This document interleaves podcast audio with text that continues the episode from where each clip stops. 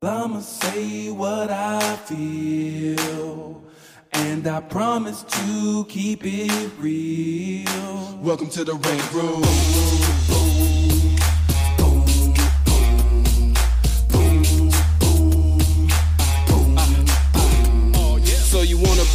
Rider? Well, you gotta be a rider till your fears are diminishing, the doubts are behind ya.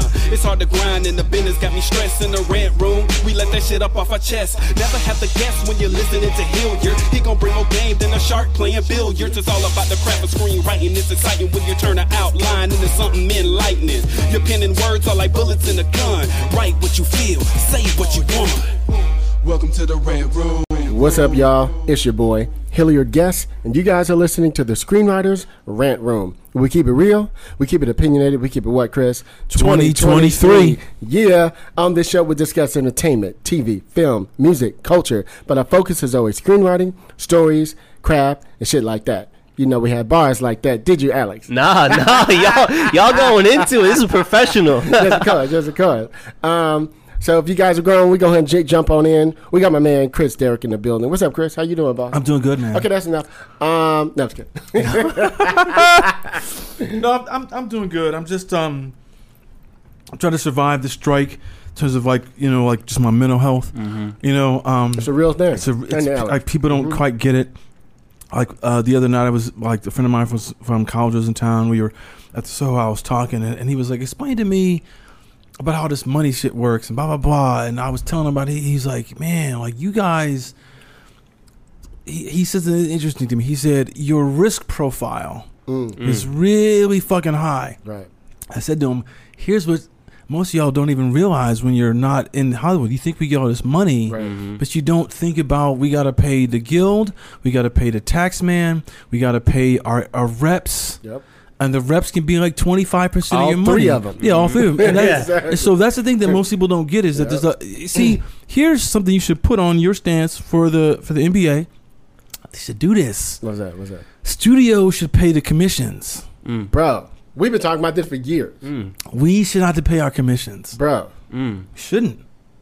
I'm telling you. So Yeah, we gonna get in, Alex. So, We gonna get I'm- in. Yeah, I'm- no, that's so, So I was, I was thinking about that. Um, oh, and then also, I, you know, like I watched Michael Mann's Heat again the other night. Okay, that's I- great. Great I haven't, classic. seen, I haven't seen it in like ten years. I Mm-hmm. just got the 4K, and I was like, they would never make a movie like this today. Yeah. It's too fucking good. Number one, number one, it's too fucking good. Right. Um, but number two, which I realized because I saw RoboCop a year or two ago, I thought they didn't make this movie either. But you know what the biggest That thing? movie's amazing too. People think it's People- Oh, it's I love RoboCop. amazing, bro. But the thing That that- gets getting, it's getting real. We live in RoboCop. yes. so yes. the thing that I think would that kills Heat now is because I remember when the movie came out, Mhm. that shootout Mm. they do the robbery Mm-hmm. is so fucking. Right. It's so directly, it's so directed, so masterclass. Mm-hmm. But I'm watching it and I'm like, you never even see guns like this in movies. You never see people just rolling out shit like cops and blah blah blah blah. And I'm saying to myself, oh yeah, because like two years later was like that that shootout in North Hollywood. Mm-hmm. So I'm saying to myself, you, you know that guy who does the pitch meeting, you know, that comes on YouTube. Mm-hmm. What if he did like a post, you know, post mortem, like pretending to be like, hey, we're you know, like, like we're Warner Brothers, we put out Heat. And now they're reacting to the Right. shootout like, oh shit, life is imitating art kind Yeah, of thing. Because I was like, they cut all this type of shit out in a way. Mm-hmm. It's very subtle. But when's the last time you saw a movie? And those guys don't glorify guns the way they do in like RoboCop Right. but it's still a pretty crazy scene because they're just like they're unloading Mm-hmm. Yeah. downtown LA, fucking up cop car. There's just like there- there's some gratuitous cop cars just getting shot up, not cops just shooting the cars up, and I just was like, this is a really cool movie. Mm-hmm. Now the interesting thing too is though, if you haven't seen it in a while, and I haven't seen it probably in like five or ten years, but the the 4K is like the director's cut, and I, the only thing I remember that's a little different is the last moment at the end when Pacino shoots De Niro. Mm. There's a, there's there's like it's like four or five extra little fast shots in there. I was like, I don't remember those being in there. You know, when he Hmm. You like had to it's, it, it's huh? real fast in his face. You know, you know, and I don't have like a theatrical cut available to look at, but. Um, it's interesting just to go back and look at movies and see if they hold up and see what they're about. And you know, I I was like saying to myself, is this peak Al Pacino and Robert De Niro? Yeah, I think so. This is Oh, yeah. peak Yeah. them. Peak peak Height of their powers. heights Total. of everything. Yeah. Totally. absolutely fucking everything. Yeah. you know. Um, I think then they really started doing like, oh, we'll do a movie once every ten years. Well, see, no, no, see, I It thought seemed about, I like, thought you know about I'm that, and, and I was like, so what are the next few movies that these guys did? Like, I Uh-huh. mean, particularly P- Pacino, like, I because I'm like, what was the last movie that he did? that I really watched in the theater, Mhm. you know. And I was like, oh, well, after this, he did like, uh, like, um, when was Scent of a Woman? When was that? no, that was before, it was the It year before before, that? the year Okay. before. but he did like, um, uh, the football movie with like any given Okay. Sunday. Was, It was, it was like, there's like, there was like, there was three, four movies right after that that he Mhm. did after Heat. I was like, oh yeah, this is peak Pacino. You know, he's like 50. It's like what? It's like 25 years, 20 some years right after, like after The Godfather. Mhm. He's back after the little hiatus in the whatever the Lost in Wilderness in the 80s, and it's like, wow, this guy is like on his shit.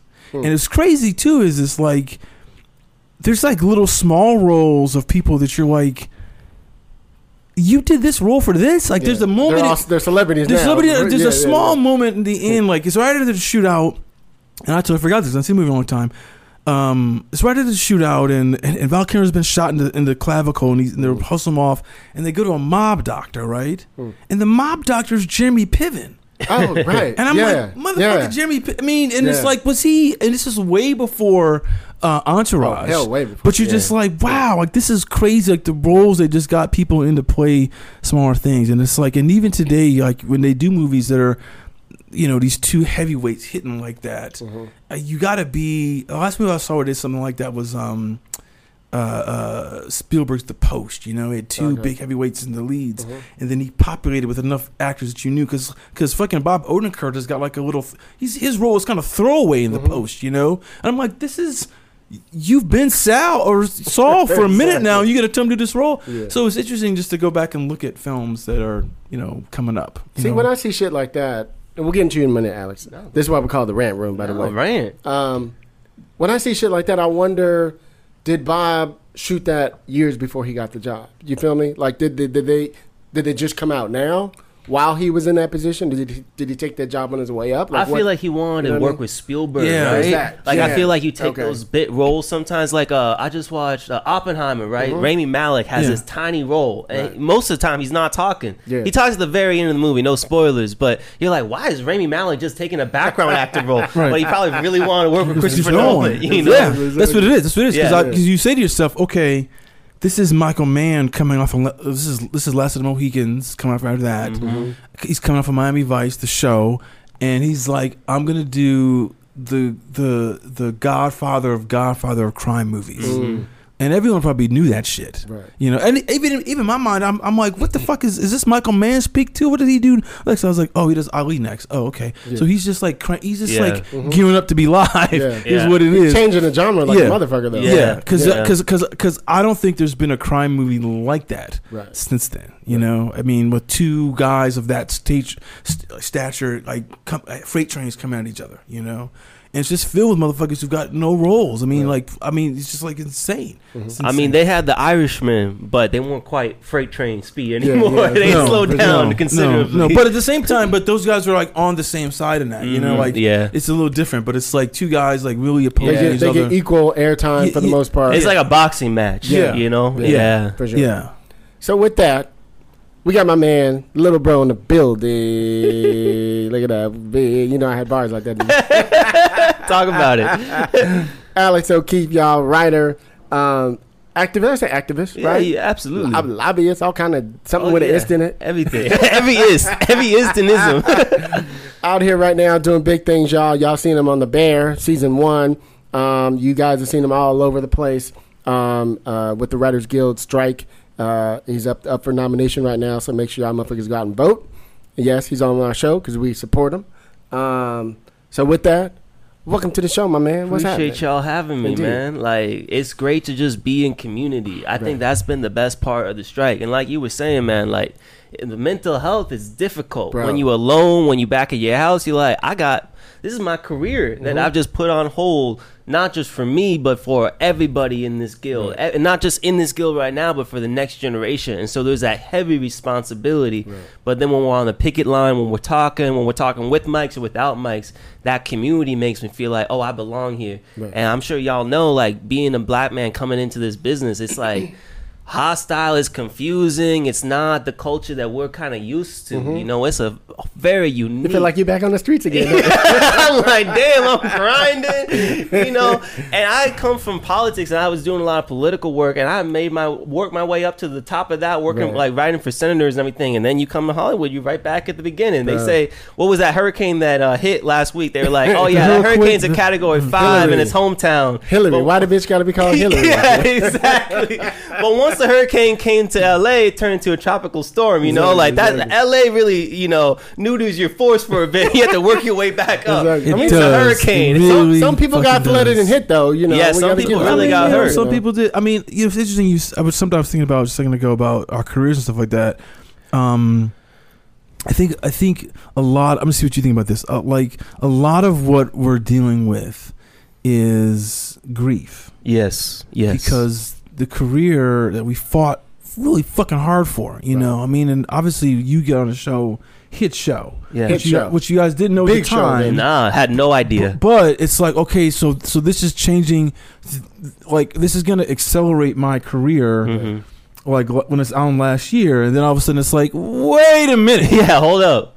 Right. like like you said, you top of your career in politics, come here, and it's getting ready to explode for you, and then we're gonna stop it all. Yeah, You know, so there's a sense of like the sacrifice that everyone's thinking is the the money sacrifice and the everything like that. But it's, it's more like we know that what we were all kind of interested in coming out here for yeah, is dying Right. because these dudes Yeah. Like, eh, I don't really care about them. It's about practicing our craft. I mean, that's the thing. Like, I want to be able to write TV and movies, and then they get filmed, and then the audience likes it, Right. and it makes a lot of money for somebody else. and you. and me. Hopefully, me. Yeah. So far, it hasn't Yes. made much money for me. But ideally, from what I understood when I Exactly. came into the business, Yes. that I would get rich if I Yes. make a big hit mm. show or big Yes. hit movie. Now, that's not the case. But ultimately, we do it because, and this is what I love about the Writers Guild of America. you know, like we all were those kids that were bookish, or we were in our heads. We were always writing stories. We had crazy Comic book imagination. nerds, whatever Comic the book fuck, nerds. something, You know. And we found this outlet Right. and we train ourselves and we you know for the wide majority of us it's never enough we always want to get better you can meet any writer i remember at the bear premiere i went up to chris who was the creator i'm like dude like we had gotten some early reviews i'm like dude people love it Mm-hmm. like i think it's gonna be a hit he's like ah it sucks man. as a writer as a creative Yeah. you're always seeing like man i could have done this better Always. and you're always Always. pushing yourself and i just want to keep pushing myself Right. so I'm trying to pour that creativity into the strike. I think all of us are. Whenever we Mm-hmm. go to a picket, man, it's a creative space. Yeah. Um, they picked a fight with the wrong folks, but you know it's just sad because yeah, like the Bears nominated for an Emmy right now. I think that the Emmy votes in this coming week, Mm-hmm. um, and the Emmys would be happening I think next month or something. Yeah, but they year. pushed it to push it. January. But they push that to January, so it, it's like everything's on hold. Yep. And now, if we weren't on strike, then probably I'd be doing all sorts of generals and be like, "Oh yeah." the Emmy. But for now, I'm just Don't you want to run your own show now? yeah, no, and, and instead I'm just at my house with my dog and being like, well, you know, applying for jobs, and Yeah. making mi- minimum wage and everything. And Crazy. it's humbling. It's humbling, and I think it's important to be humbled. And I think it also makes us better artists to be in touch with what most Americans are feeling. I think that's why this strike. Unlike any writer's strike that's happened before, we have the full support cross cross party. You know, Cross-party. Republicans and Democrats. Everybody's like, no, y'all gotta win because this is not just a fight for y'all. This is a fight for all workers. And I think that's what obviously like the bear. It has great cooking scenes. It has great characters. Especially they went in season two. Yes, like season they, two. Season one, it was like, is he cooking? Yeah, really season sure? two Now it's like, oh, that nigga professional chef. yeah. Well, they've trained. I mean, all the mm-hmm. cooking scenes. That's the actors doing Yeah, it. They train. yeah. They went to school for it, which is incredible. But I think what resonated, re- what resonates, and what made it such a breakout hit is, you know, ultimately it's about the kind of job that a lot of Americans work, Yep. which is a service industry job, and Yep. usually it's a dead end job, and you're not working it thinking that you can have any kind of creative say in it. But that's a show that says, you know, like even if you're making sandwiches at this corner Chicago spot, Right. make the best sandwiches you could possibly make. And I think it, that. I think it was smart that they kept season one as kind of like just like a little fast food. Exactly. See, if they would have started where they're going, Yeah. I'm not sure it would have it had would the have same. resonated the same way. They- we needed to see them build to that and, Exactly. and have that desire, that Totally. fight to to become the best. You know, ahead, Totally. I'm sorry. Here's the thing that's interesting about the show. Um, I'll tell you something that is see now this might sound weird, but it's Okay. uh, it's a um it's a it's a it's kudos I give to shows. Mm. I didn't watch episode ten or whatever the final episode of season one. Mm-hmm.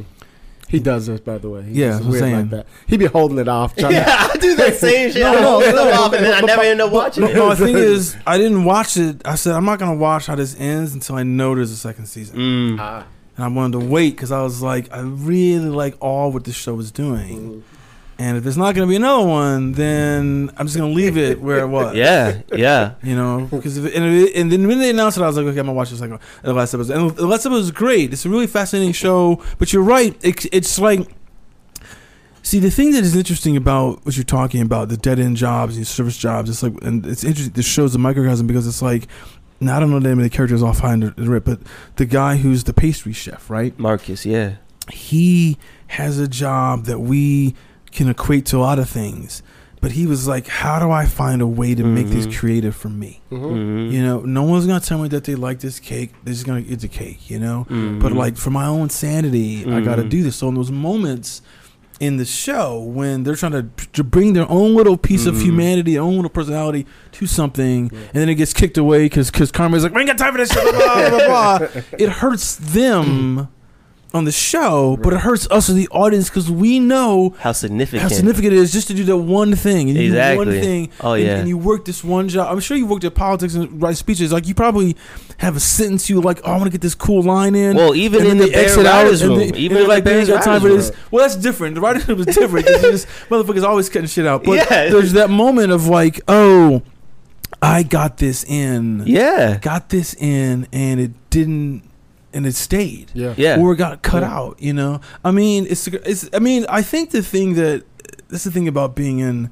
the writers' room and that that everybody doesn't quite get as people who aren't in the industry. And I think that it's the thing that like it's it's why we can like walk the streets Yep. in the hundred degree heat Mhm. and be straight. Is just like there's that moment of like oh something I came up with. Yeah. I'll never. For, I I I've never told you a story. I'll never forget the story. It's also like seeing your name. well, on the- see, the thing. Look, has that same- that's That's huge. wild. That's wild. fucking Yeah. huge. But I remember, in Seeing the scene though. yeah, but I remember in the third season of Picard when I pitched a name for like a ship. Mhm. You know, there was like five or six other ship names on the thing, something Right. like that. And then you know, at the end of the day, you know, we left and the showrunner was going in and looking at stuff. And the next day, that was the ship name. Yeah. Wow. Yeah. Yeah. It's just like, Mhm. okay, shit. So what does that mean? You know? Right. And then I'm, I'm like, oh, go, is that like creating a character? yeah, Can I get it some is. money for? Yeah, but, but, but, but the Yeah. crazy thing is, I'm sitting there and I'm like, okay, he, they're they're gonna change that name. They're gonna change that Right. name. And then when the production designer, you know, like Yeah. you know, like sent the sketches in and it said. That's the name of the ship. I was like, "Oh wow, this is like real. Yeah. This shit is That's real." And th- that moment, which I had to kind of like, like, like hold in private, you know, because you uh-huh. can't boast like that in the writers' Nah. room. Like, Oh yeah. my shit, nah. my shit, my, you know, you because- got cool. Like, yeah, like, oh, cool, like okay, who made that? okay, That's a yeah, great name. Who, okay, did- who did that? Okay, next point. Next point. Yeah. Let's go. Gotta be cool. But I, but like, but my my own sense of like, this is so amazing, and then the you know like that's what fuels you. Yeah. That's what fuels you as the writers that you know is that these are That's the what things- keeps you going throughout all keeps that. you going through all this Yeah, kind of stuff, all for this kind of stuff. You know. Yeah. And I think I think that that was the the Bears' first season and the the the show, like the the the the kitchen in the show and the kitchen of cooking up the show. Mhm. It had a lot of parallels. Oh, really? in beautiful ways because Yeah. we were all being pushed in this tiny mini room, Mhm. you know, with limited time and resources. Wait, they have mini rooms now? Is that what yeah, yeah, exactly. and nobody thought that there was a lot of pessimism Right. of like this show is it's probably not going to make it to air, and if it does, it's going to be one of those shows that is like not featured on the Right. streaming because there's so many good shows if you start many. going through the streaming that no one ever watches because there's Right. no promotion for Mhm. it and so you just kind of think you're doing this in somewhat obscurity Mhm. and yeah when you pitch something and it makes it to the show and then when other people watch it and it took me a long time the bear became super successful i wasn't even on twitter so i wasn't on twitter at the time so i didn't even hear the bear was successful i was over here working another gig so i was just like focusing and i left the room ended early like the mm-hmm. room was cut early it Oh. was cut from this So you didn't even get the weeks they said you was going to get. yeah, we didn't even get the weeks that we said, and it was Hollywood. it's kind of like we walked in one day. It was like, all right, we got to end this now. it was like I don't know. They find they find a bunch of money in the tomato cans, Yeah. you know, and we just kind of wrapped it up. And mm-hmm. so, yeah, episode eight, we did not think that there was going to be a season two. We hoped, but it really didn't seem like it at the time. And it took me a while to even know that the bear had hit the way it hit with people. Like I was at a party and you know people were like, "Yo, Alex worked on the bear," and people were mm. like, "Oh, Carmy and Sydney," Yeah, yeah, and yeah. these are like characters that you talked with your friends or your coworkers Mm-hmm. or live in your head. Mm-hmm. Their dialogue lives in your head, and when it starts to be something real to other people, that's the next level. And it really wasn't until I watched it with a live audience. Mm. It was like a For Your Consideration event. And seeing certain lines, or you know how it is with pitch rooms, it's not even necessarily a full line. Sometimes it's a scenario that you help develop. premise. Yeah, It's a yeah. premise. Yeah, yeah, yeah. But seeing it resonate, I wasn't even watching the show at that point. I was watching the, People? the show light up on people's Yeah. faces. Ah, and. I was like, yo, this is what I do it for. Yeah. And there is a lot of bullshit to this Oh, yeah. business. There's a lot of misery. There's Mm-hmm. a lot of grinding. It's not it's not easy. If you are in this guild, you're one of the best storytellers in the known Bro. universe. It is not easy. It's a small guild. It's an That's what- exclusive see, club. See, to me, I was telling people the other day on Twitter, I, I was like, these motherfucker people, at you know how they hire, they had hired that crisis management Mm-hmm. yeah. PR company. Yeah. I We said- needed them. But, no, but, but, but, here, but here's the thing I was saying. I, I was like, but the thing you guys don't realize is studio people, the best people who know how to do PR work and shit like that, they've left that and they've become writers in the Writers Yeah, Guild. Bro. Totally. Because if you're good, you want to Yeah. be and test your mettle against everyone else, Yeah. and that's where you're gonna go. Yeah. I mean, and, look, I'm- and those lawyers who represented us them- yes. are now writing. Are now Yeah, yeah, yeah, So yeah. It's, it's, I mean, yeah, yeah. The thing about, you know what? I remember when we went to the Chinese theater for the premiere of, of Star Trek, right? Mhm. And it was like, I, I don't know if I told you guys this, but it's like I was crying the whole Yeah, you did. time the Yeah. minute the screen came on yeah. because it just was like, oh my god, this thing we worked on. You know, for us it was fuck. I love that feeling. It's it's I love it's that feeling. because for us it was like sixty weeks straight on that room, right? Oh my It god. was Straight. ins- insanity. Oh my Yeah, God. insane. He came on the show like once every four months. Yeah, something. it was because it was too much work, and then Yeah. like to see it all together, and see the, the Chinese that theater is so big, you get to feel And it's everyone's historic. you get to feel everyone's excitement Yeah. of the thing, you know, and, and not I mean, and, and the writers all sat together, and I just was like, you know, the seven of us did this thing Yeah. that we thought wasn't. I mean, we knew people were gonna like it because Mm-hmm. we were like, we fucking it's Picard. They're gonna at least like it. Right. We don't know they were gonna love it until Yeah. the, the audience is clapping it like the fucking Yeah. you know like like the, the episode name because we called it the next generation. They're like, ah, we're Yeah, like yeah. motherfuckers, y'all going crazy. So it's this thing that you never can anticipate, Yeah. and it But you and said them Star Trek fans, they be going in. they went in on Twitter. Yeah. But that's the thing too. You, I mean, the thing, see, the thing that, that you have to do with the n- next show you're on or whatever it is is that when the sh- if the fans are loving your show, Yeah.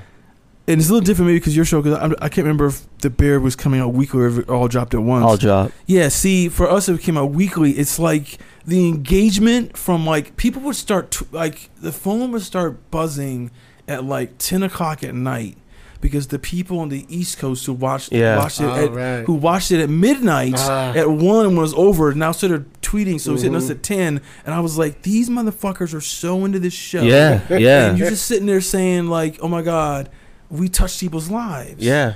and touching people's lives is what gives us something as Yeah. writers and that's where i'm going to segue this into like the thing about the ai is that it's like you don't want to take that away from two the audience doesn't want to have the the if, like story told to them in a way that's unsubstantiated Mhm. unsynthetic Mhm. and then you steal it from the people who like get a lot out of it Mhm. Oh yeah. you know, because you know, it's not just us who fucking who get this energized from writing and stuff like that. It's those who are around us who and who who want to be also be writers are inspired by. Oh, you know, yeah. the actors, everyone is inspired by what we do. And the important thing to remember is that every character you watch on screen, even if you're riding for Picard, like mm-hmm. none of us have ever flown a space shuttle Well, before. have. Okay, okay, that's your life. That's your life. It But- didn't exactly float.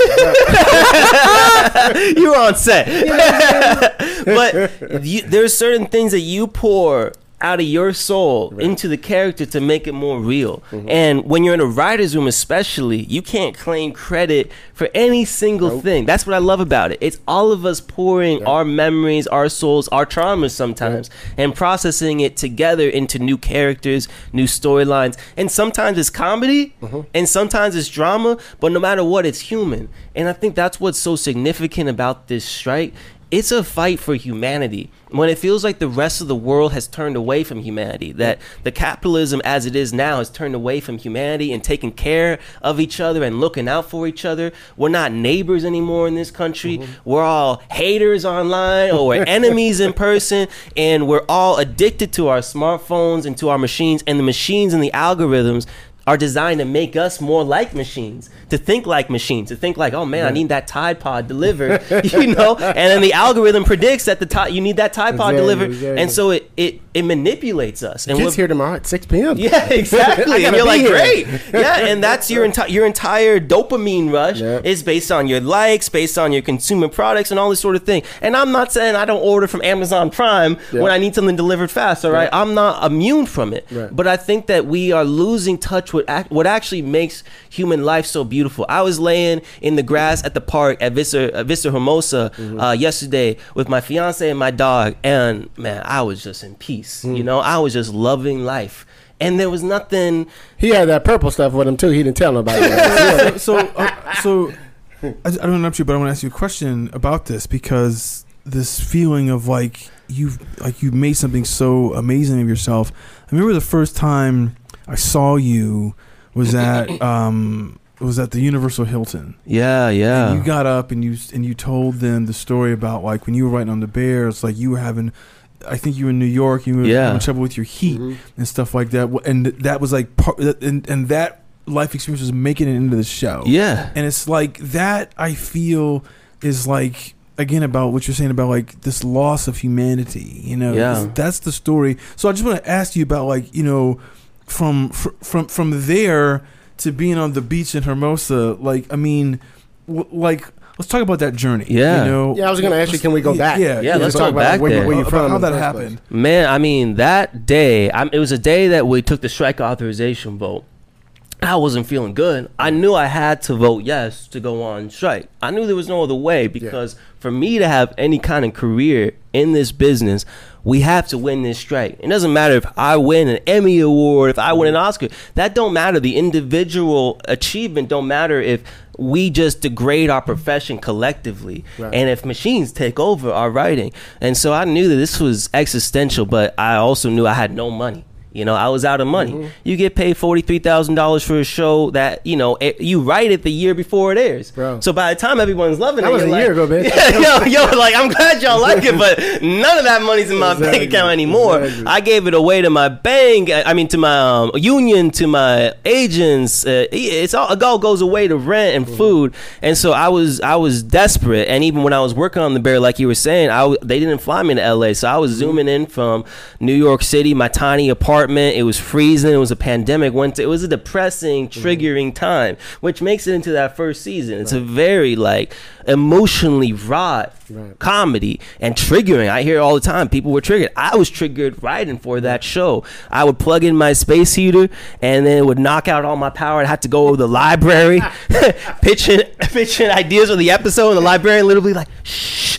Be like, okay, guys, I think the Carmy should do this. You know? I'm like, how is this? How is this Hollywood? I thought that my life would be glitzy and glamour. I'm I'm I'm backsliding doing this work, and I was driving to that strike authorization meeting um, at the Universal Hilton, and I was crying to be honest with you. I was just like, my my mom was in the hospital for um, a heart issue, and she didn't have any health insurance, and then my brother had this uh, diverticulitis, so he was in the hospital too, in different places in That the country crip, that a crip gang? What is that? yeah, diverticulitis. No, that's my homie from the street.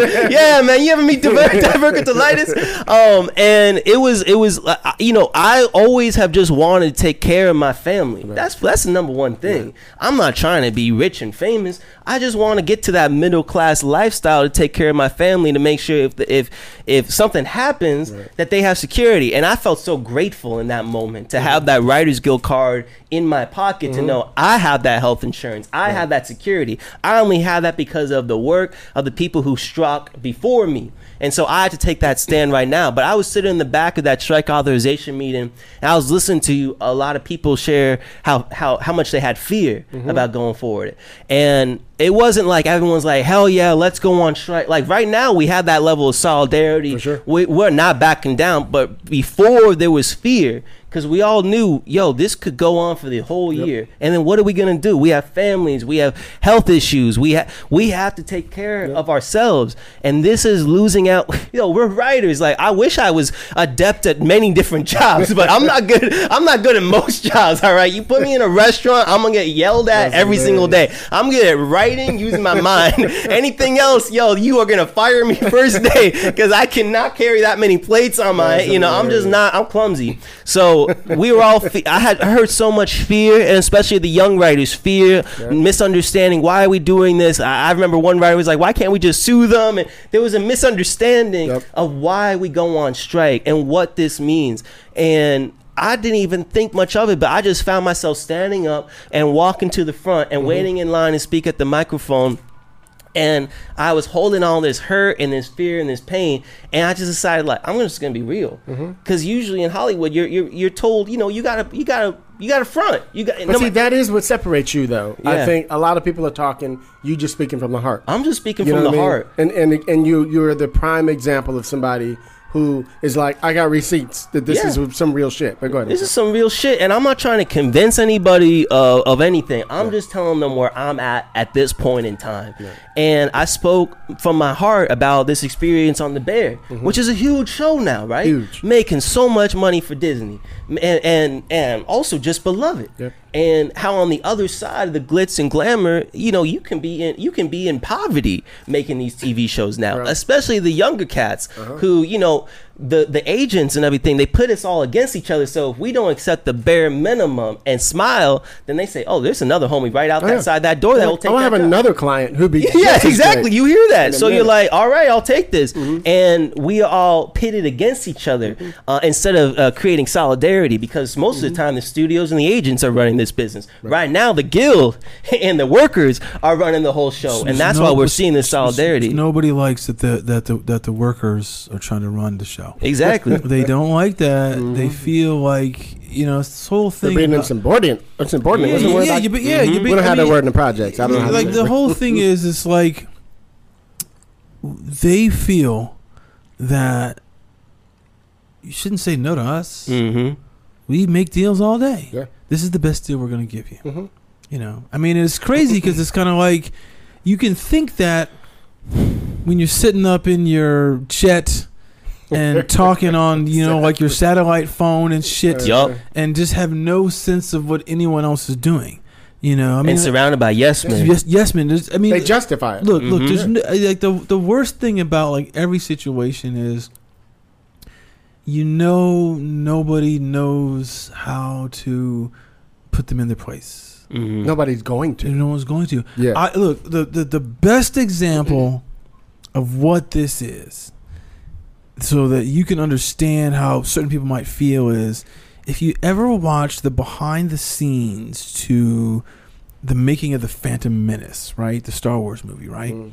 There's a moment where George comes out of the office and he's giving everybody the script to the Phantom Menace Mm.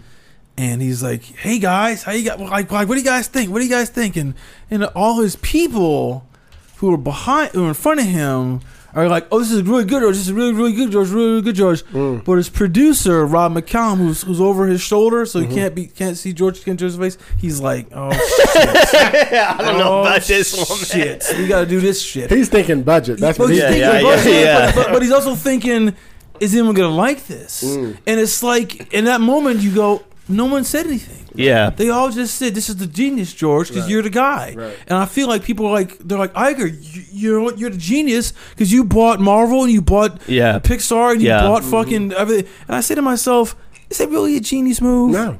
because everybody would have bought Pixar if they knew it was for If sale. you give me four billion dollars, that makes a, a not- lot of genius it's a moves. lot of genius right? moves. So you're not really a genius, but it's it's it's it- like he didn't he didn't make a turnaround play. Mm-hmm. You Yeah. know, buy something that was like got to collapse. Yeah. let me buy this and bring it back up to glory. Right. He didn't do that. Yeah. So so so that's where the the disconnect and what we're thinking about, what we're trying to do as like you said, the solidarity, the writers as a group. It's like the the the people.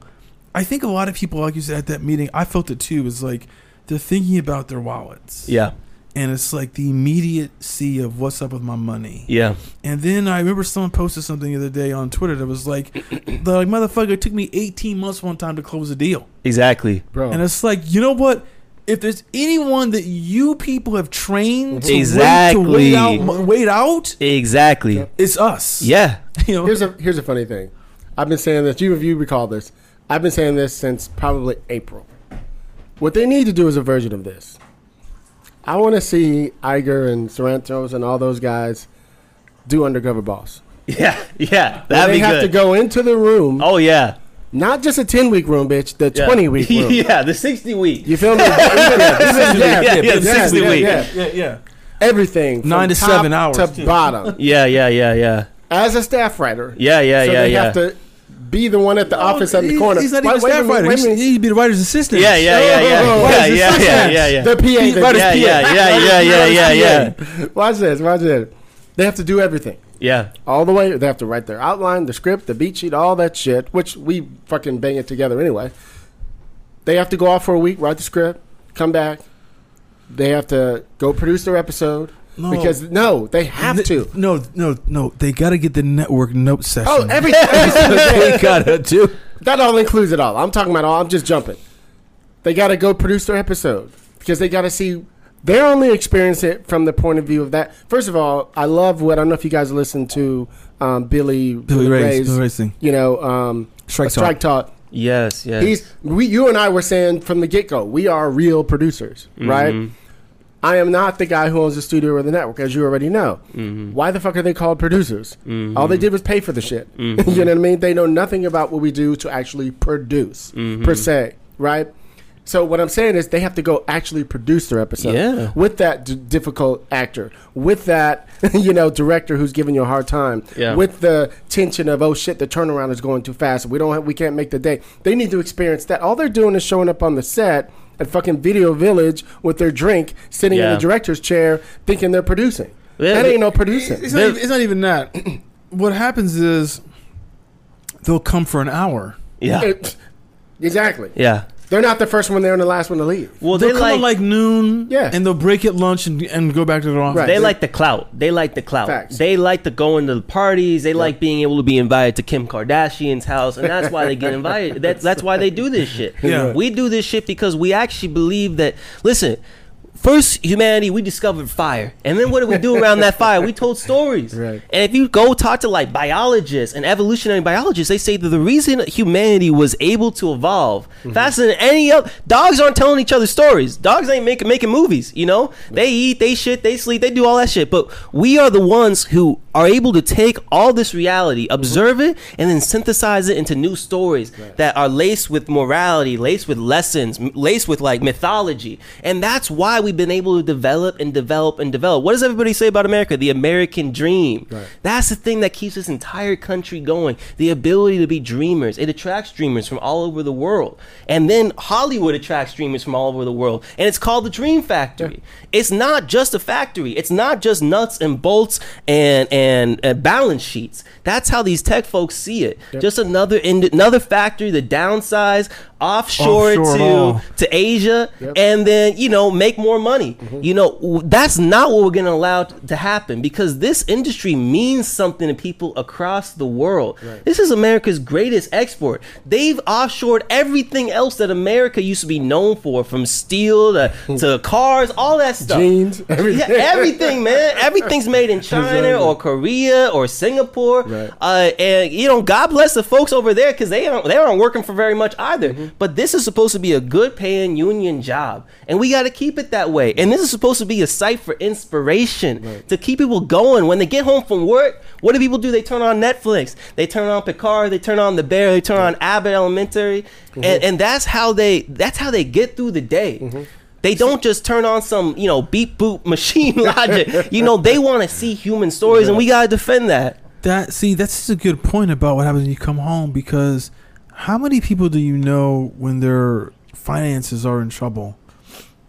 They don't cut the cable off. You know, Mhm. Oh, that's the only thing they keep. Yep, something they keep. Yeah. Recession proof. The first thing you make sure is because done. they gotta get their stories. Yes. mm-hmm. and they want to see something. You know, I was telling something the other day. You been in no heat, but you got to watch your show. Oh yeah, absolutely. I'll we, put- me and my I'll brother, put we make blanket on. aluminum foil antennas Yeah. and attach them to the TV Oh, to get that definitely. UPN, Yeah, get yeah, living yeah. single and everything. No because you matter know- what, we gonna watch our Because you're stories. gonna get your story. Because the thing about it that you're saying is, is that like, that's what no one, like you, like, and the thing is, is that no one wants to see the same story over and over again. yeah, You know, like we all want to see the new nuance. Like I read someone the other day, someone was talking about, oh, with AI, our favorite shows aren't going to end.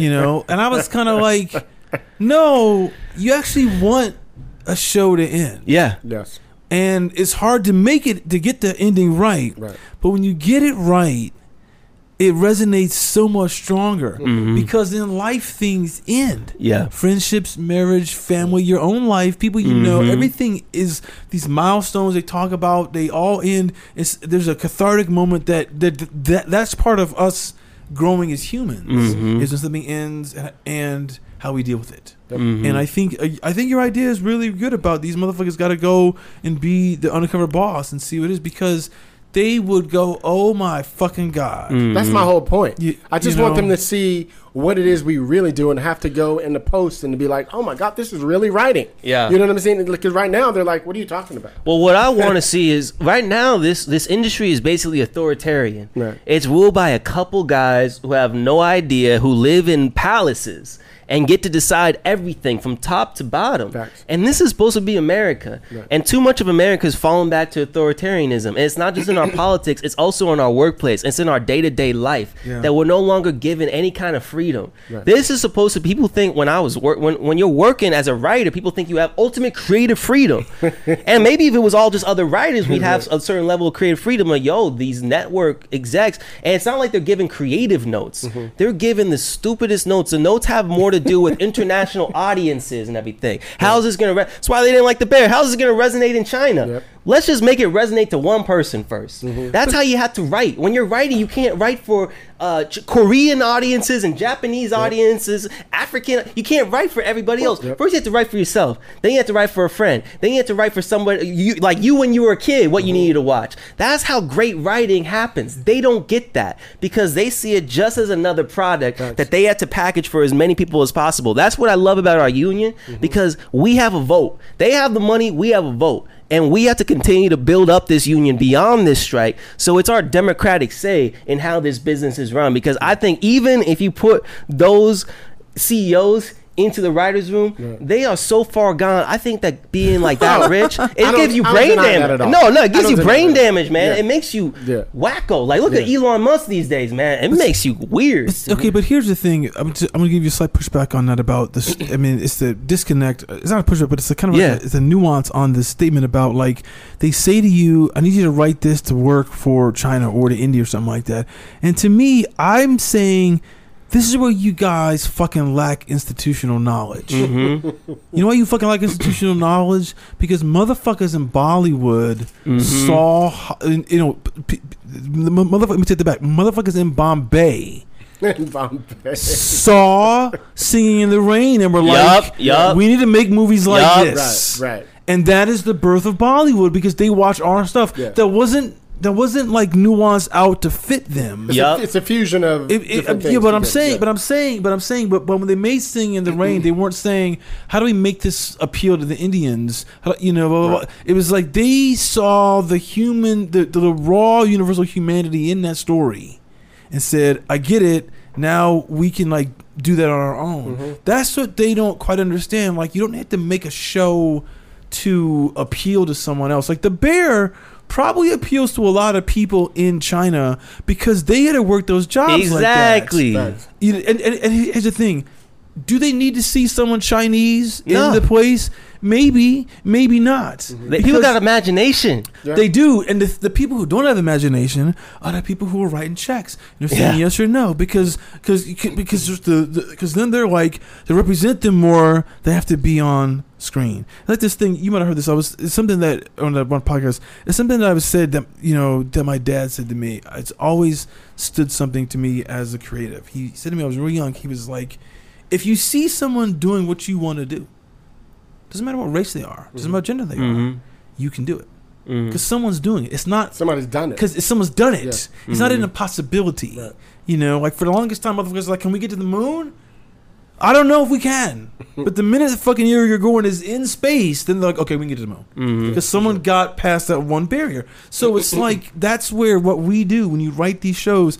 I can guarantee you that a Chinese restaurant Oh, yeah. in fucking you know Plural. uh Plural. yeah no no I'm, I'm not saying Yeah. China. I hear from people from Egypt. I hear from people from People all over the place. world. Right. Look, you give me in Egypt, you give me in fucking San Bernardino. Yeah, absolutely. You know what that means when it's a tight pressure cooker at the job. Absolutely. And it's like there's no room for this, and some someone new comes in who's got their own idea. Like, and like, like that's so universal. there's there's universality in the specificity. Right. You know, the more specific you make it, which in the in the bear, you know, it's similar to like a sci-fi thing like Picard. That's how I always looked at it. We're doing world building. Yeah. Yeah. And we gotta act like this is like a, a sci-fi world that we're building up everything specific so people really believe in the reality of that situation. 'Cause And no if one you make knows. people believe Nobody in knows. that, no one really knows the grind because besides the people who are actively working it right now. And if you haven't worked those jobs in a while, it changes. You know what I'm saying? It's way different since the pandemic working in those workplaces too. There's universality in the specificity. And so when we I, I think it's great when we have diversity on the screen. I think it's great if you have a Chinese character, if you have a black character, you have a Latino character, but I want that to come from the what's natural to the story. In a workplace, in a kitchen, you'll have people from all over the, the world, you know, so it makes sense in that way. But I don't like it when an exec comes in and it's coming just from this compu- this machine thinking, and they, they have no actual interest in building a, a liberatory culture, a diverse culture. In fact, they be firing the diversity, equity, and inclusion folks all over the They would entire. constantly. Yeah, exactly. They fired them don't all. give They- a damn, they fi- and they don't pay us. They don't pay us as much as our white counterparts. Not at all. Bro. Not at all. They Let don't me- pay nobody. Let me ask you this before we move on to getting into you, you know, running for the board and stuff. For those people who haven't seen you in different platforms, can we just talk a little bit about where you're from? How Yeah. you got the reason why is I want people to get more insight in, into you, Yeah. so that the motherfuckers can go out there and vote for you. Yeah, you know what I absolutely. mean. That's why.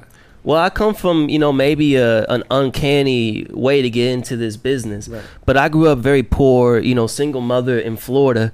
And when you are in you, that. you straight out of Moonlight. You just yeah, man, I'm You straight just- out you of just straight guy, right? Yeah, yeah, Jenkins- you Barry exactly. Jenkins, right? Yeah, exactly. uh, I even went to FSU like Barry Jenkins, and you know, it's when you are in that kind of situation, and we didn't even have TV a lot of time. We couldn't afford cable or anything. You have to use your imagination. Mm-hmm. I would always be writing stories for myself. I'd be writing stories of my life, the stuff I wasn't seeing on TV. I was writing that. I was imagining myself. And you know, of course, when you're a kid, you always dream of making it to Hollywood or making a big TV show, You, but you never really expect it. But because I grew up the way I grew up, I always just wanted to make this world a better place. And my mom would, you know, she trained us. She put that discipline, maybe not the other disciplines, you know, but the discipline of being good to people, the t- looking out for people, solidarity. You know, we I would come home all the time and it'd be like I'd go to like make some food and there'd be no forks. And she had given all the forks away to this new, to like a new immigrant family that came. I'm like, Mom, we're poor. We can't be we can't be like uh, you know, the Huxtables or like, you know, we can't be given but she always she always would say that that, that comes back to you, you know, and I've seen it because my karma is good. That's all I can say because I end up in the right place at the right time all the time in my life. So I went off and I became a community organizer and you know really tried to build power for black folks, build power for poor folks, try to fight the climate crisis, and it made a lot of inroads. I, I, I helped build the Green New Deal movement that is uh you know trying to mobilize the federal government and international governments to actually take the climate crisis seriously because it's getting we're getting hurricanes in LA now. I mean, this is starting to get a little wacky with it. So we, we got to take it seriously. We were able to pass climate the biggest climate legislation in American history on a federal level um, with uh, the Inflation Reduction Act on a state level where I was uh, with the New York uh, Green New Deal for New York. So I'm proud of that work. I work with senators like Elizabeth Warren and Ed Markey, Cory Booker. Work with politicians like Charles Booker. Um, I did whatever I could, and I, I always was putting words in the mouths of others. And it's that humility. You're a ghostwriter. You're just trying to pour that soul that you have felt on the streets. And if you can get close to a person who has that megaphone, to give them the words to put through that megaphone. But you know, you always get disappointed by people. You know, you always get disappointed by people. Even the politicians that are really smart that you love, the system itself is is not trying to change the world. The system is mostly just trying to make money off of the system. Mm. And when you work in DC, you see, wow, this is an industry. This is an industry, and it's very depressing. So I started thinking, man. I think I've made as much change as I could in this political game. Mm-hmm. And there's so much filibustering and just gridlock that I thought maybe I could go to the culture and try to change the culture and try to, you know, lift up new voices in the culture and maybe that would ultimately change the political game. Because what we've seen with this strike, the culture is less partisan. The culture's less isms and schisms, less blue or red team. The culture is just like feel this, feel me right now. We're all human beings. Like we all go through the same struggles, and I think trying to work this these messages through politicians it, it's inherently polarizing. Mm-hmm. Even if they're great speakers even if they're great politicians. I mean you see how it is. Republicans and democrats in this country can't agree on anything. I actually saw that the writers strike is more universally popular than putting maple syrup on pancakes. That's how polarized america is right now. We can't agree on anything but people are agreeing on this class struggle against the 1% this battle of humanity against machines workers against the bosses and i'm really proud to have worked on a show like the bear which is about the working class. And it is diverse. Mm-hmm. And it's diverse without having to pat itself on the back. It's diverse like how life is diverse like how work is diverse how friend groups are diverse you know? And it, it's showing real life. What i liked about the bear is like someone like sydney she doesn't have to be perfect. Mm-hmm. Sometimes with black women on the screen we have to present them as like perfect mm-hmm. or then they're not allowed to be on the screen. But we all are allowed to have flaws. We're all allowed to make mistakes and grow and i think that's where we have to move her, towards in the her culture character me, to me is written as if she was one of the writers on the show. yeah well that's you know what I'm saying? uh, exactly Like, it's that on on on the point for me. Exactly. When I think what's interesting about her to talk about. I don't. I'm, I'm just gonna keep going. I think, but like she, but because she's new to that space, it feels like she's like the staff writer on the show. yeah You know, she's like got ideas. She Yeah, want to push fish, it. fish out of water. And- and- and That's how like- I felt. they're like, we ain't got time for your ideas. You know, put them in a notebook, and then we'll get to the. and I was always writing my notebook. I was always people always be like, "What are you writing that notebook?" I'm like, "I'm just taking notes." you know? But that's I was just trying to learn, Right. and I was really trying to come from the humility of like I was working with masters of, of their craft, you know, on the bear, and I was bringing a lot of new ideas about what the culture could be and what we could be saying with it. Similar to Sydney on the bear, she has all these ideas of what restaurants could be and how we could change the culture of restaurants but also she don't know what she's doing half the time, you know. And some of the mistakes, like when she brought out that um, that that uh, that dish and was accidentally the critic. Right. Hey, it works out in the end, but also rubs people the wrong way. And so I think a lot of young people resonate with that, especially in my generation. It's like you want to change everything, you don't know how to change things. You make mistakes. Sometimes they're good mistakes. Sometimes they're bad mistakes that screw up for the whole team. Um, like her mistake uh, in episode seven when she actually put the orders on, and all the takeout orders come on. But to still have sympathy and empathy for a young black person who's working through life.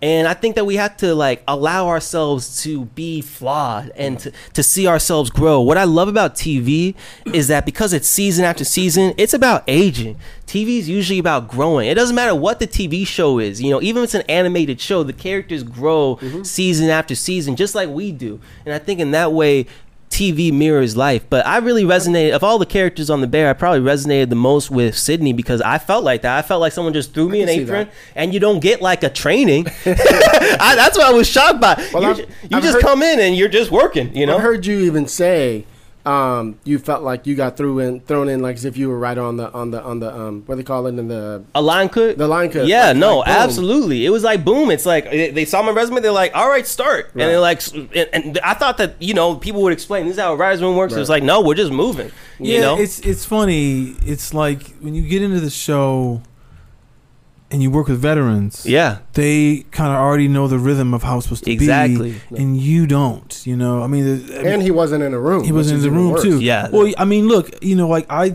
I think I can say this now about Picard, but uh, but it's not not something I knew till about a month in Mhm. on season two. They already had a season two room that was Mm. going, and they stopped it. Mhm. And then like a couple people got let go, and then and, and then they brought in some new writers. So there was always there's there was already like a, a f- kind of like a a frequency that the show yes, was working on a wavelength. and Mhm. then it's like you know Chris, Matt, and Jane get thrown into this thing. And we're like, what? Wait, what? You know? and it's, and it's, and, it, and it, it wasn't their first show. Yeah. my first show. Mhm. So you so so you get in and you you have to spend a lot a lot of time trying to figure it out, Observing. and going, how does it work? And I don't want to put my foot in my mouth because. Is that going to be fired? Because Mhm. all the story, because all the stories you hear Yeah, is you fuck up, you're fired. yeah, You know, and that's the thing. To us, to my buddy the other day. This is what this is what so many people I, I, in the industry, outside the industry don't know is your position is so tenuous. so tenuous. if I, you know, like hire You're you, always worried about being fired. Yeah. always. like if I hire you to work as an attorney, I'm contract two year or three year. It is Yeah. like, most jobs, like you know, Right. And, and, unless some unless you steal from them, you know, you're not going to get fired within a year. You know, Yeah. you got a whole year for the performance to come up, and then you, and you can kind of figure out in a year. It's like that's not us, you yeah. know, and and you're always walking on eggshells, which is hard creatively because you day. need to be able to feel safe enough to pitch ideas that push a scene in a different direction, push a character in a new. And great shows, I think, create that psychological security for all the writers. I always like working on show, and uh, also every writer's room is totally different. Like you're saying, the frequency is totally Everyone. different. You got to hop on with it. It's all about the showrunner. Someone explained to me like, you know, the showrunner is the painter, and all the writers, especially staff writers, you're like a different color of paint for the larger landscape, for the larger portrait, and you have to know what your what your color is, what your paint color is, and you have to help the showrunner make this beautiful masterpiece. It's like figuring out your superpower in the room. Exactly. Or I would think about it a lot like basketball, you know? Yeah, it's like yeah, I'm not MJ in this room. I'm like Steve Kerr. I'm like the white guy standing in the corner just waiting like, all right, when he passes me that ball, I'm shooting the three and I gotta get in or everybody's gonna get pissed. I'm you know? open, I'm open. I'm open, I'm open. you know? And you just wait your turn. Exactly. And I, it's a team. It's a team. And you have to understand where you fit in on the team. Um, but just like any team, like if, if you are on a basketball team and you're constantly worried about being traded, you know, your play is gonna go down. Yeah, you know, so yeah. I think having that psychological security is really important for young writers, black writers, and everything. Or it it limits the creativity of the show. I think the Bear that first season because nobody really thought it was going to be a giant show, Right. and because it wasn't that the expectation vacuum of it. in the vacuum of it, it was like. Fuck it, like whatever, mm-hmm. whatever, whatever idea is best, throw it in the pot, and we'll mix it all up. And you forget which idea was yours, and you mm-hmm. kind of give each idea as a gift to the room. Mm-hmm. And I think that kind of creates this the multitudes of characters, the multitudes of scenes, creates a lot of extra details mm-hmm. rather than being so scared to add another layer. It's like no, let's keep adding layers to this scene. Let's keep adding layers to this character. So I think when we have healthy workplaces, it makes our art a lot better. Historically, Hollywood's kind of operated with the idea, oh, this has to be toxic. This has to be super competitive, super hierarchical to work. But I think it's a creative workplace. You know what I'm saying? And yeah, the showrunner is the painter, mm-hmm. but also like everyone should feel empowered to give their to use their superpower in the room and and hopefully not overshadow anybody else or, or stepping on any toes but it's a delicate dance So, all right. So, let me ask you just one real quick question before we get into the, to, to the board stuff. So, so you have this desire to. I want to work in something that allows me to to put an influence on the culture that I couldn't do in politics. So, well, I just, I just want to get like an idea. Um, yeah What you know? What was the sample that you I sent was to the just about that. that you sent to the bear, and what was the showrunner meeting like? Well, that was what was so bizarre about. That's why it was so bizarre that I, I quit my my job in politics and I just started writing, And my girl was just like, "Oh my god, he's gone off the deep end," you know, because it's like if you just leave everything behind, you just are mm-hmm. writing nonstop. Mm-hmm. Your first sample, your first screenplay, and you are just obsessed with it. It's like mm-hmm. the world you're living in when you're really focused, when you're flowing. And it was a crazy thing to do looking back. You Let know, me ask you something real quick, quick. Add this to it. When you think of yourself as a writer, Yeah. how do you describe yourself as a writer? What like I mean? write underdog stories in the murder, death, kill world. you know what Oh, I mean? yeah. So like, who are you? I think I write a lot of times. Even the bear flows into this. It's like institutionalized narratives. Okay. If we're talking about like Save the that. Mm-hmm. Cat, of like in some way the individual or the ensemble is trying to deal with this institution and trying to change it for the better or trying not to lose your heart. The Wire. Totally, Yeah. totally. And even the bear, it's this institution of Completely. a sandwich restaurant, but Right. you have to change it in some way. So what conflict and tension? I think almost everything I end up writing is in that, and I can't help it. You know, I No, can't. it's fine. Whatever, Yeah, whatever show I'm working on, I'll find an episode Mm-hmm. That, that I'll move into that. So I'm good at that because I think uh, you know, growing up in Florida, Mm-hmm. I'm constantly fighting against this institution. I'm constantly trying and working in politics or working in Hollywood. You're constantly not trying to sell out on your Right, values. So I think that's the emotional journey that I'm always on. Um, but I wrote this uh, this pilot called Cotton Candy, and it was set in the not too distant future Mm-hmm. after like uprisings, like black folks have won reparations. yeah, this is you. Yeah, exactly. Forty acres and a mule, bet. but you had to go out west to like the you know like the national parks. They've like basically made it like land that black folks can can apply Wow, for, and so you had to go through the whole welfare Was system. Was it a half hour? or Was it an hour? It was an hour. Okay. It was an hour. Um, and we we are adapting it for, or we were before the strike. We'll see what it's like Mm-hmm. after the strike. But we were adapting it for a movie. Um, and so I wrote about like this individual that has like fought Mm-hmm. for reparations in these uprisings, and now it's like the dog catches the car. Right. But of course, actually getting it is not necessarily as it was promised, you know. and the federal government's going to drag you through a bunch of bullshit on the You way. thought it was gonna be less yeah, land, yeah, exactly. And you know, you on hold with the you on hold. You you waiting through the waiting music. You got to go to the office. You got to make your case. And so it's really about that journey of trying to get that American dream Mm-hmm. as a black person, but it always kind of being a, a tainted dream, you know, and ultimately individual too. It's like you get your forty acres. But the world's still falling apart all around you. You know, you you can't farm on this land because there's climate change going on. There's an mm-hmm. apocalypse. So we finally we finally won our freedom right at the end of the world. That's kind of what the idea of the the the show is. And so mm-hmm. the only way to really have real freedom is to build together. Is ultimately the message of that project. So I wrote it pretty pretty out there idea. You know what I'm saying? Not what they would tell you in school would be like straight down the middle is going to get you staffed. So I had worked as a director's assistant years ago for director Jesse Peretz on like Girls and Glow and Shrill. Mm-hmm. So I had met some people, and his manager, I I met him once. He was like, "Hey, if you ever have a screenplay, send it over to me. I'll read it." I was like, "Okay." So mm-hmm. when I finished it, I sent it around to some of my people that I knew, mm-hmm. and you know, Jacob Epstein, who has become my manager, he read it same day. He called me up. He was like, "This is great." I was like, "Oh, you think so?" He's like, "Do you want to make this?" I was like, "Uh." I mean, bro, I'm like, Hey, let's go. I mean, sure. I'm like in my tiny apartment, like, yeah, man, I got no job. So if you can give me money from this, I'm down. And within the week, and it's just one of those underdog stories. Within the week, he had reached out to Shaka King, Oh, who had just that's come off. dude. Uh, Shaka's the man. He had just come off Judas and Black Messiah, so he had that. Shout out to Shaka. Shout out to Shaka. We love you. And, and Shaka, like, he kind of made me because he had this You meet with Brandon? Yeah, Brandon. Yeah, Brandon. And they were my they were my producers on this pilot. It, uh, unfortunately, it, it was like in development with FX, and then eventually it got let go. You know, it was a little too As they much. do. As they do. Chris and I have been there. Yeah, it got it was a little too much for them. Yeah. Um, I didn't know how to hide. You know, I, I've, I've learned that you have to hide your premise in some ways. You have to give them what they want to hear. I would just be like, "Yeah, it's about reparations and all this stuff." Like, yeah, don't we need we need to see that? And they're like, "No, no, we don't. I don't know about that, homie." Exactly. Um, but yeah, and, and so Shaka had this first look deal with FX that he had just signed. So I was the first project that he tried to get made there, and that's what got me connected to you know within like two or three weeks of meeting with Shaka. And when I met with Shaka, same day when we met, he was like, "Let's do this."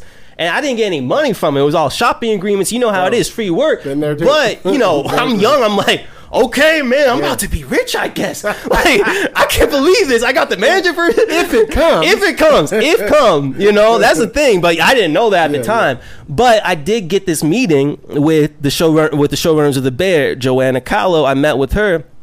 And they had already written the first episode. They were in the process of writing the second episode, so the room had already Oh, begun. already be- okay. So they were just looking for some extra spice, basically, and they really liked the sample, and they liked you. That's me. Oh, if you, I'm like curry, you know, maybe too much spice, a little like cayenne, you know.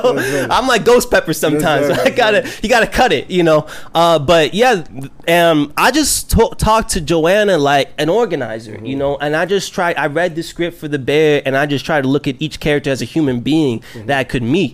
And I talked about, you know, Sydney, of course, but I also talked about Richie, you know, like the white Ah, guy. And I love Richie. I was like, I'm excited about Especially where he's went. Exactly. Oh and that's God. always the Yeah. idea of like take this guy who starts off like an unlikable Mm-hmm. antagonist and show his humanity and why he needs this restaurant, why the restaurant represents his his friend and his community and the only thing he has left in a life that's very lonely. Mm-hmm. And I think that that that push to make to humanize everybody and see everybody and you know work up to this point at the end of the season. I remember we talked about this in the interview that sydney and richie would have a big like fight. Mm. And i wanted us to work up to the point that you kind of see it from both angles you know? Mm. Yeah you rooting for both you don't know who to root for. And i think that's the best kind of scene. You know when you build up over the course of a season this big conflict and you build up each person's humanity. So just like if they were your friends and you were they were fighting in the workplace, you wouldn't know who to break in to like support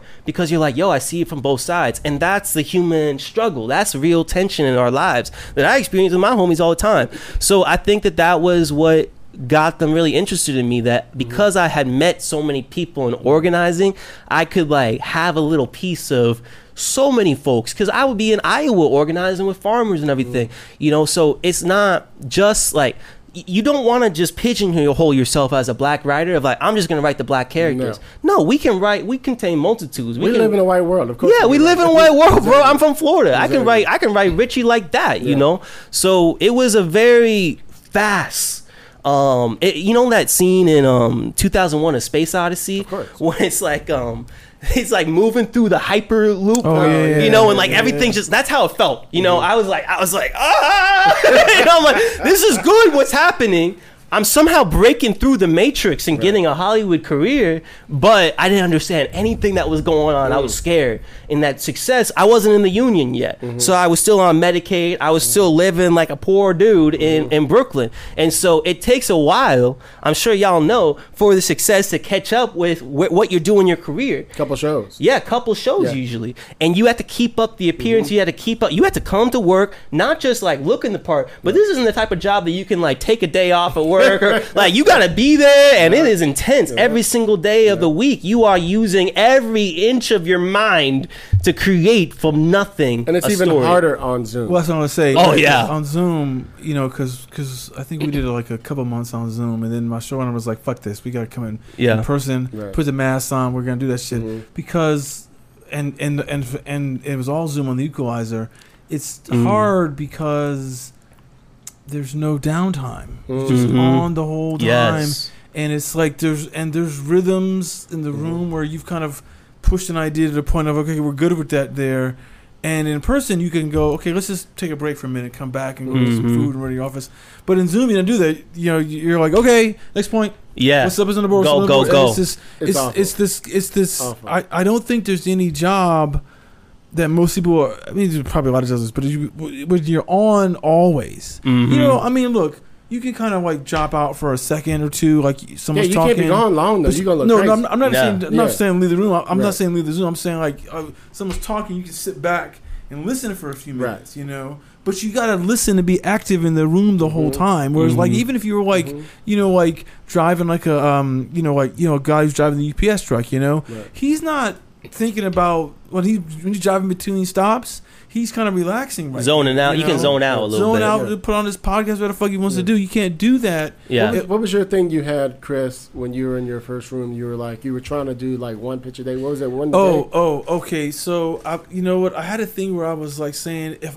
like, like if I could just say one idea that made it to the board every day. Mm. You know, I mean, like that was my goal.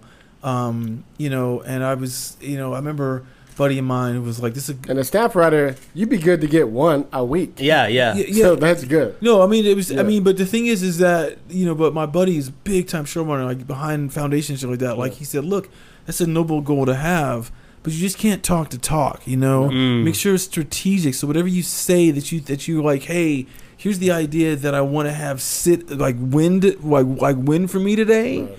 You know, be careful what that is. You know, This is Uh, what I I would do. This like I would try to focus on first off like lifting up other people's ideas and helping them get on Echoing. the show, Yeah. echoing, Mhm. and then like building upon it. Right. Because sometimes a pitch is not necessarily like ready, you know, and you can hear and you be like, oh, there's something there, Mm-hmm. and you don't want to let something like that die out when it's like if you just added something to it rather than like, oh, I need to get my own idea on there, but it's like, yo, let me, and this also makes you more more likable to all your Absolutely. coworkers. And then when I would pitch my own thing, it'd be a big swing. They'd always laugh because it'd always be a big swing.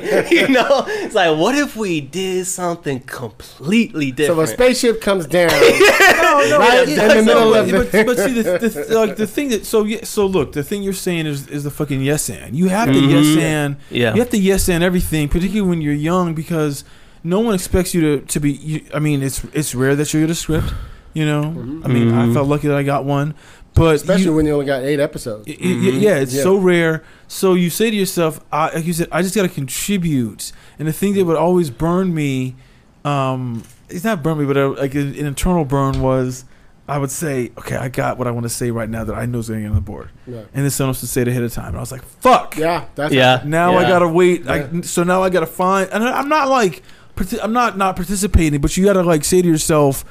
But the cool thing about that is that's always validation of you're in the frequency of the show. Mhm. You're thinking of what you're in the same spot, and because of the, there wasn't really like a hierarchical nature in those Picard rooms per se.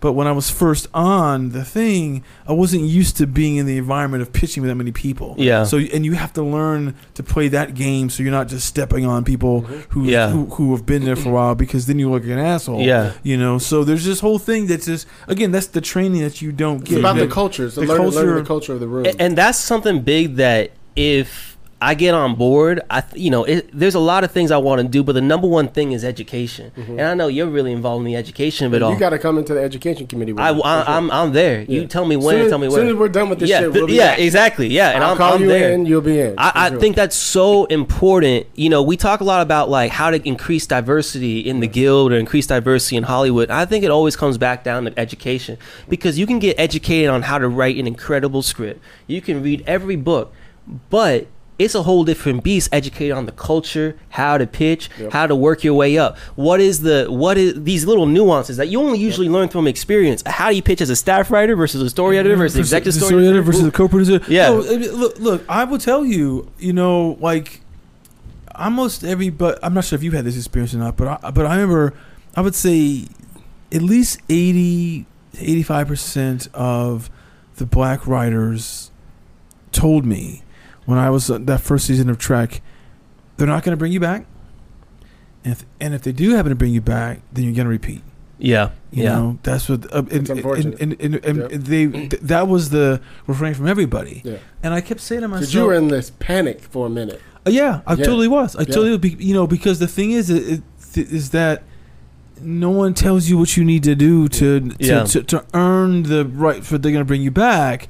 And the thing is, it has to do with education. It's like you don't necessarily know. You just don't know, and it's different. It's different for everybody because you know. I mean, look for me, the situation was weird. It was like it was in the pandemic. You know, there was this scripts were getting thrown out by the network. There was that moment where they were like, Mhm. "Hey, you know, the contract's up, and we're gonna send you, and we're gonna send you ten weeks, week to week." And it's just like, okay, so what does all this mean? Mhm. and and and and like, there was a weird spot because like nobody could had experience in the pandemic, Mhm. and most Mhm. people I know were like reps don't even know. re- reps don't know. Yeah, and, and, and yeah. most people I know who were higher ups like, like were like, oh, they extended you for how, how many weeks now? You're, you're you're on your eight week of extension. Right.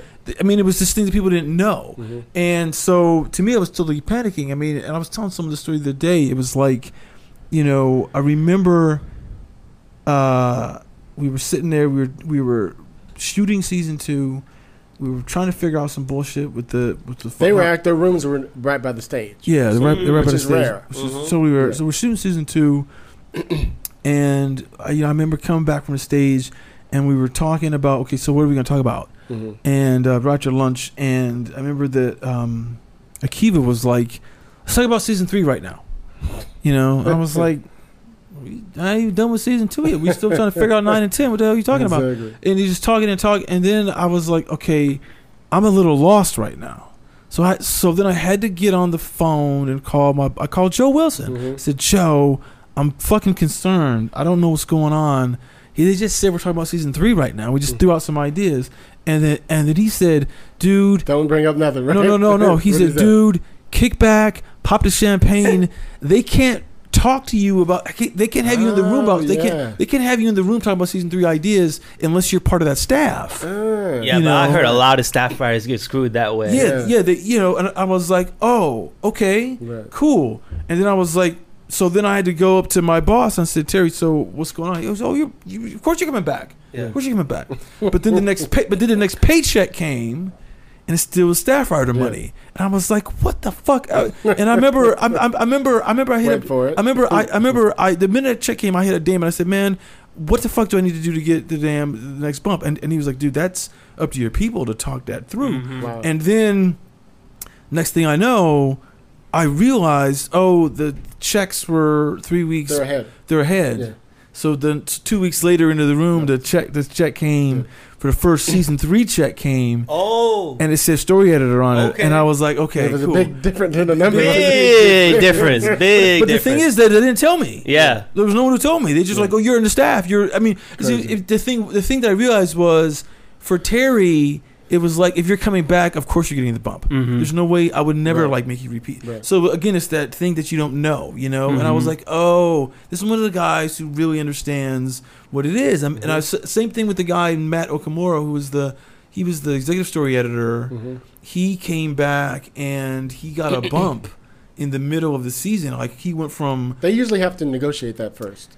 I did. Yeah, he talked with Terry about that, and Yeah. you know, and it was and it was all on Terry because it's a story that Matt's Right. on Twitter. Like Ter- Terry fought for that, Okay. you know, and it's like, oh, you got to have guys who, you again, the showrunner who are in Mhm. your corner, who Mhm. want to see you succeed, who who don't play the well, you came in as a diversity hire, blah blah blah. No, not that I did, but they can always use that as a reason why they don't want you, Mhm. You know. So, it's, it, but there's all these things that you don't know. Soft skills Yeah, and everything. That's you Yeah. soft skills, and it's you're worried about. I mean, and literally, I was like freaking the fuck out because I Yeah. was like, God damn it! Like, if I'm like, am I coming back? You know, and I was at this weird position. It's just like there's so many things, like in the mental health, the sense of like the psychology of it all that you have to kind of like Mhm. consider. And then I was, and and like you said earlier, you just gotta be cool. Yeah. You just Play gotta be cool. Because if you're cool, if you're cool, they think you're cool. Exactly. You know, Yeah. they think And you're people want to hire back cool people. They Exactly. really bad. For Like sure. I will never forget. I was talking with Sean Tretta. Um, this was after the show, and we were. Uh, I was first time I met his wife. We were. I was at a picket line, and he was saying, "Yeah, yeah." I remember when I first came into McCrest, and uh, he was. I thought he was the coolest dude. He was sitting there in the room with with sunglasses on and a hoodie up and blah blah blah. and I was like, okay, granted, I had eye surgery that. you just play it out. so so I Take had, it. so I had to have. s- Yeah, yeah, yeah. He was But he was pulling a Malcolm Spellman on the yeah, way. yeah, yeah. But it's this thing. But I was like, oh, and the thing is, these guys never. They, they, they don't tell you. that Yeah. Yeah. There's this weird culture of everything, but it's but you have to kind of like. You ed- educate them that is a lot because I kept saying to myself once I got back I kept saying to myself what did other people do that that Mhm. they so they don't get get brought back what you know Well, what speak- is the things that you don't do you Speak- know Speaking of going back, so we're talking about mental health. What happened for you, if you don't mind, Yeah. that you couldn't go back season two? I mean, that season one Mhm. was triggering as hell, and Mm. it was so fast paced, Right. and I wasn't making much money. Sure. So I mean, ultimately, it, I needed to make more money for one. Right. Than you Were, know. they, were they talking about a bump at all? Were they? Just I want. I about- don't want to. I don't want to put any of that Okay, stuff out there for because you know I, I want to be I respectful and I everything. But because I'm still I'm still young, Yeah, you know what I'm saying. understood. But It's a great show. so- it's a great show. I have total respect for them, but I had to go. I had to go. There was both some some more money for me Mhm. somewhere else, and then this this sample that I gone on um, Cotton candy. Cotton Candy, there was a really great producer and really great studio that came to me after the bear got really big, and he was like, "Yo, do you realize what this means for you?" I was like, "What do you, What do you mean?" He's like, Where, "Where's Cotton Candy?" Mm-hmm. I'm like, "Oh, everybody said no on that, bro. Like we took that to every network, every studio, and everybody said hell no." But it, but it changed because you've changed because you want a hit show. That's what he told me. He said, "Now it's not just Alex O'Keefe. Who the hell is this Okay, guy? It's. Alex O'Keefe. Yep. Parentheses the bear. Yep. And so you can use that right now, but you got to use it right now. So Emmy nominated, Writers Emmy- Guild. yeah, Come on, exactly. yeah. So I mean that that changed the equation a lot, and so I got the opportunity, and it's kind of a betting on yourself type thing. He said, "All right, if you want to, if you still want this, we can't make it as a TV show, you know." Because show being a showrunner is a whole different gi- di- uh, gig, you know. And then, uh, yo, young people, it's hard to be a showrunner. I was the whole time I was like, I don't know if I want this gig because I was I was seeing how it was for Chris and Joanna. I was like, this is a It's a lot, bro. This is a lot. It's not like a. It's not a like bougie like you just chilling. Like no, you are the hardest working person I believe as a showrunner, and you have to know quick. You have to have quick decision making skills and know everything. So he was like, yeah, if you want to make this as a as a movie, you know, write it. And like I said, it's like the best studio you could possibly ask for. You know, so I said, okay, if they want me, uh, but this was before the strike, you know, and unfortunately, Well, it's giving you a chance to write it now. yeah, So, exactly. I know, but I'm doing all this campaigning and all this stuff, I and I need to be writing more. You know, I, I that's my goal. Um, after the election starts, after the voting starts this week, I need to take some time to actually write this because. Yeah, I mean, so ultimately it's a betting on yourself, and you know, financially, I don't know if it was the right It's decision hit. It's it. I mean, I mean, but look, I had to. You have to take those kind of opportunities because you don't want to live in regret of like, yo, if I had just taken that. But I don't know what will happen with me in the future of the Bear. I love the team. I love the show. Uh, I would love to see the show get more into labor now that everyone's into the strike and everything. That crew on the Bear, the the, the team in the show should definitely unionize, you know, because the working conditions are crazy. Bro, what Richie's did when he went to work for a week and come back Mm-hmm. on the show is like, I mean, now they're like a real freaking restaurant. It's, Yeah. it's- I learned so much. I was like, holy shit. Yeah, But- yeah, it's See, beautiful. Here's the thing you said about the choices, you know, the money choice. I mean, that was there was you you always have to kind of make that equation. And you said, you know, you're saying to yourself, you know, are you you you worry about are you selling out your values, you know, because a lot of stuff that you think about when you're making choices is you always got to think. At least for me, part of the equation is can I perform well in that situation? Mhm. you know is like like does this show speak to me you know it's not just the money you know the money could be more you know i, I mean it was something i had to think about you know like to move because a, a lot of people looked at me crazy like Mhm. why are you jumping from star trek to the equalizer like that doesn't that's like what's the the the choice on that Uh, network you know, money? well, no. So, okay, sh- so there was multiple things on, but Mhm. the, you know, choices on that. But, Like part of the is part part of the equation was yes, the money was gonna be more. You know. wanted to work with Joe. I wanted to work with Joe Wilson. Yeah. You know, I knew from the beautiful time we had in the third season of Picard, Mhm. and and everyone it, like it's one thing to hear about oh it's showrunner driven, showrunner top down, blah blah blah blah blah. blah. You don't know necessarily what that means Right. in the abstract till you till you've been in it, and you know what it's like when someone is really good, and then you're like oh.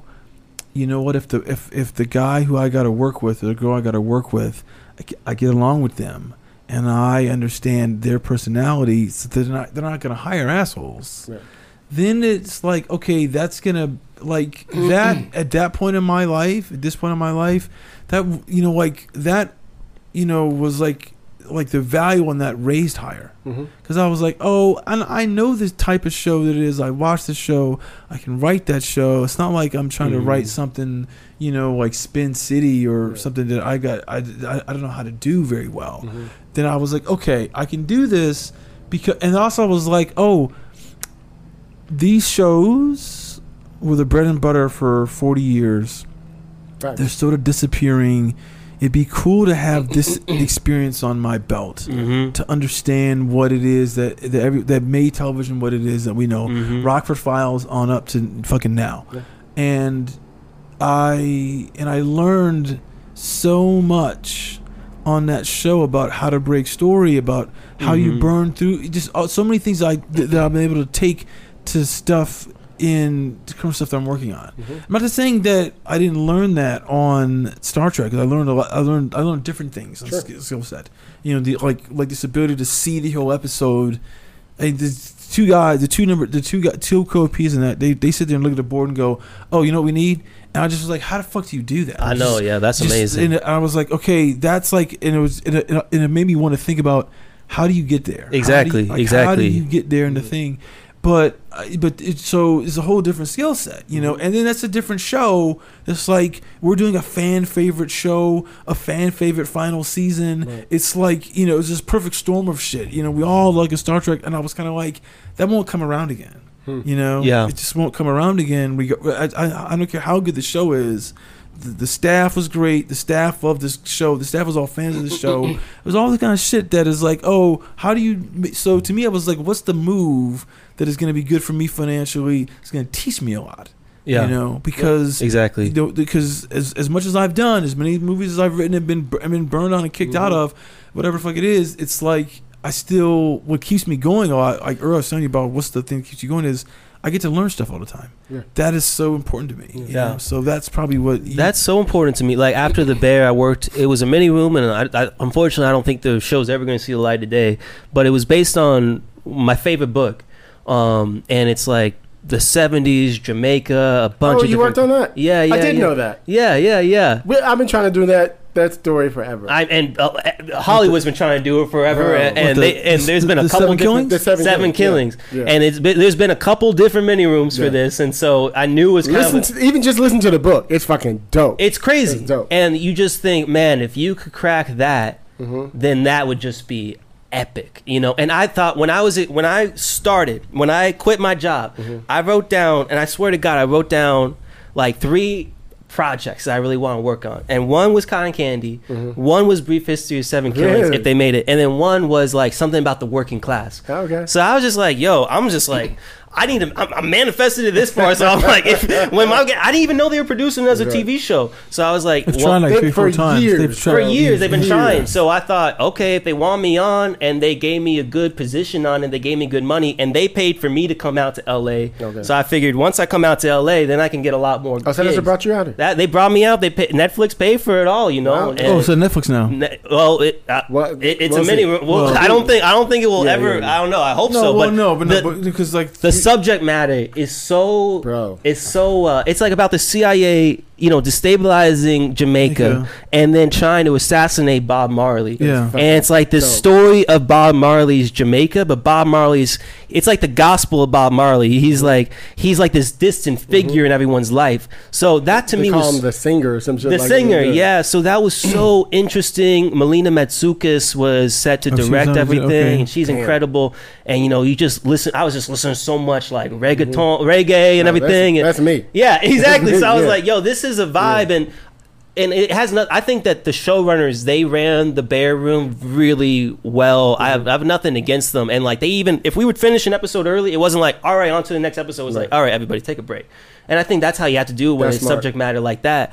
But you know, I just wanted to to do something that felt like it was from black culture, Mm-hmm. You know, and just feel like it was a lot of Jamaicans in the room. Right. So it was really exciting to me, and I'm glad because I'm in LA now, Right. and I wouldn't have been in LA otherwise. See, it's because like a, a few years ago it was over at Amazon, and then but Yeah, you know, yeah. and Yeah. then a few, and a few years Yeah. before that it was over HBO. Yeah, And yeah, they've it's been like- trying to it's make it, like it's weird. Remember, how, they were going up against me and Selwyn. yeah, yeah, trying to- yeah, we, yeah, we have another radio Yeah, show we were yeah. doing. Really? I mean, Yeah. yeah. it's it's interesting. I mean, I, I there's another book that Marlon did. I can't remember this other book, the the African thing, the wolf and the Oh wolf yeah, the- Red Wolf, yeah, red wolf and the yeah, White Leopard, yeah, something- like that. It's like Jordan, uh, Michael B. Jordan, I think, got that right now. yeah, it's one of these things where I that's a story that maybe you know it's too bad that Tyler Perry didn't get a chance to get ba- you know didn't get to buy BET Yeah, because it's kind of like you need someone like that to Yeah. say okay look I know I don't have the reputation mm-hmm. but I'm gonna roll y'all out like seventy million Yeah. dollars to do this thing Yeah. for like you- He would probably hire somebody Some- yeah. with some capacity. and they would do it, Yeah. you know, because I'm sure one of those. I'm sure at every place it's been at, Mhm.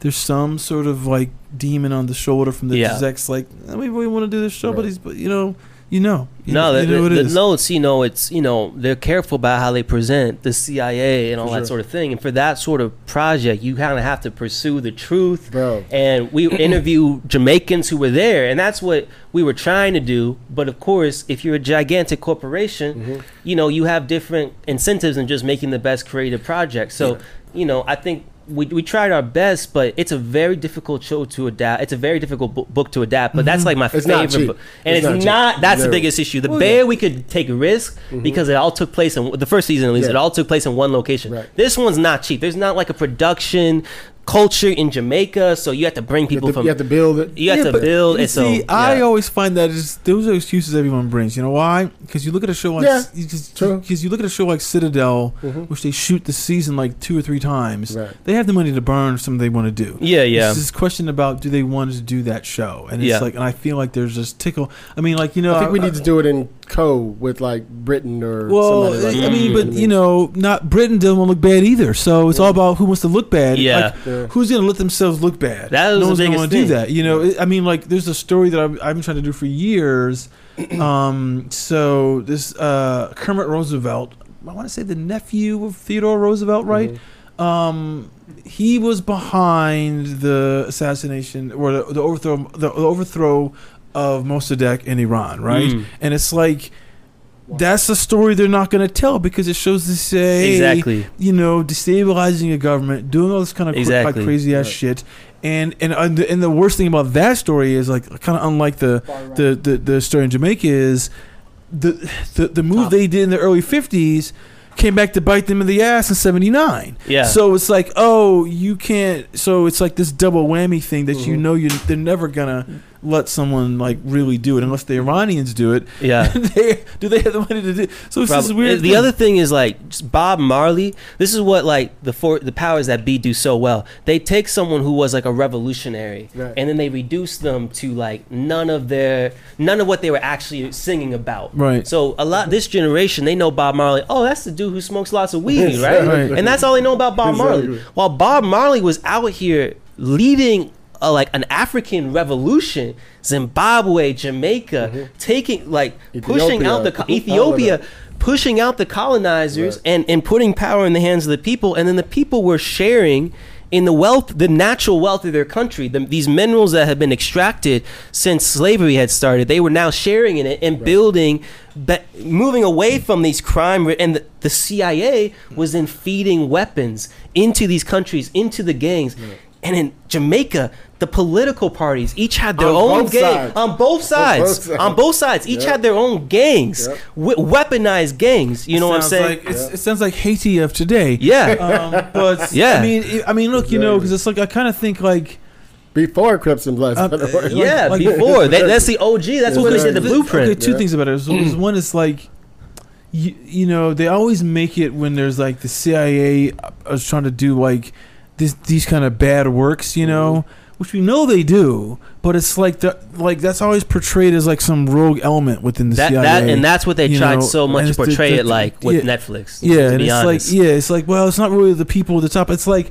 no, no, no. This whole Right. thing with Mossadegh, it's like those guys all knew this is because it's what all- they do I mean, the, even even the Snowfall, they made him more rogue. Mhm. Yeah, They they and, and they rogue. They always him more pushed rogue. that. That was what they kept pushing. Yeah. And the Jamaicans in the room were like, "This was not rogue." Right. But ultimate, and they had CIA, like ex CIA consultants and everything. Well, well, this is how it happened.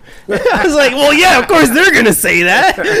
like they don't want to look bad. So I found that really frustrating. But that to me was like a story that needs to be told. And when I really started doing the research on it, some of this stuff it almost made me believe in Jah. I think I became a Rasta by the end of that. You know, I was like, Jah is good. You know, and because like Bob Marley, he had this big concert plan to mm. unite the Yep. gangs and the political parties of Jamaica, Yep. Smile Jamaica, and he, the like the night before the concert, basically they came in to assassinate him, and they shot his On wife. his they shot- compound. yeah, Uh-huh. on his Yep. compound. And the baddest gangster in Jamaica had Bob Marley dead to rights, had gunpoint to Bob Marley's head. And Bob Marley had already been shot in the gut. Mm-hmm. Yeah. But Bob had had a premonition early that la- night, his his band says, and he knew something was coming. And so he had gotten very like meditative that day. And he was just looking up at the sky. He was saying, Jah Rastafari, Jah Rastafari. And he's looking the gangster in the eye. That's Jah.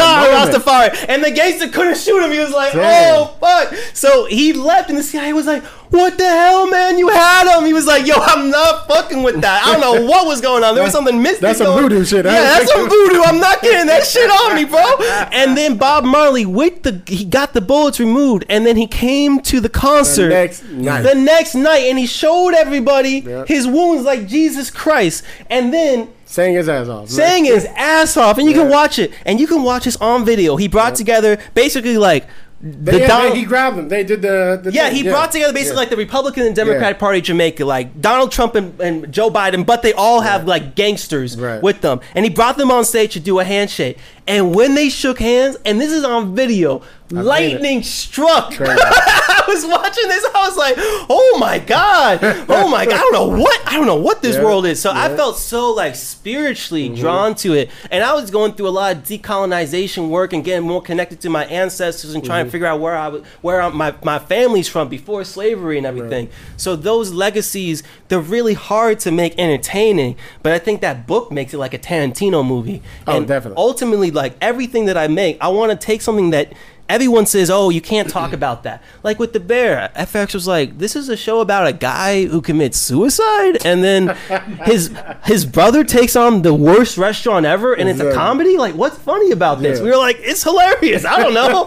I'm laughing, and there's dark some comedy. maybe? dark comedy, and it's hey, it's Emmy nominated for the comedy Bro. now. But you know, I think that you take these dark subjects that everyone says, "Oh, you can't make a show about that," and I like to say, actually, you can. Same thing with reparations and everything. Mm-hmm. To me, just like institutionalized things, I like to take those challenges that people say, "There's nothing entertaining about this. You can't Right. Mm-hmm. joke about this," and make it funny because I think even that makes stuff so hilarious when you can find the jokes in it. So you Well, know, you know, it's, you know, talking about this, thinking about, I was thinking about this. Might it might be a new thin ice, is that we're in a like we're in an age right now where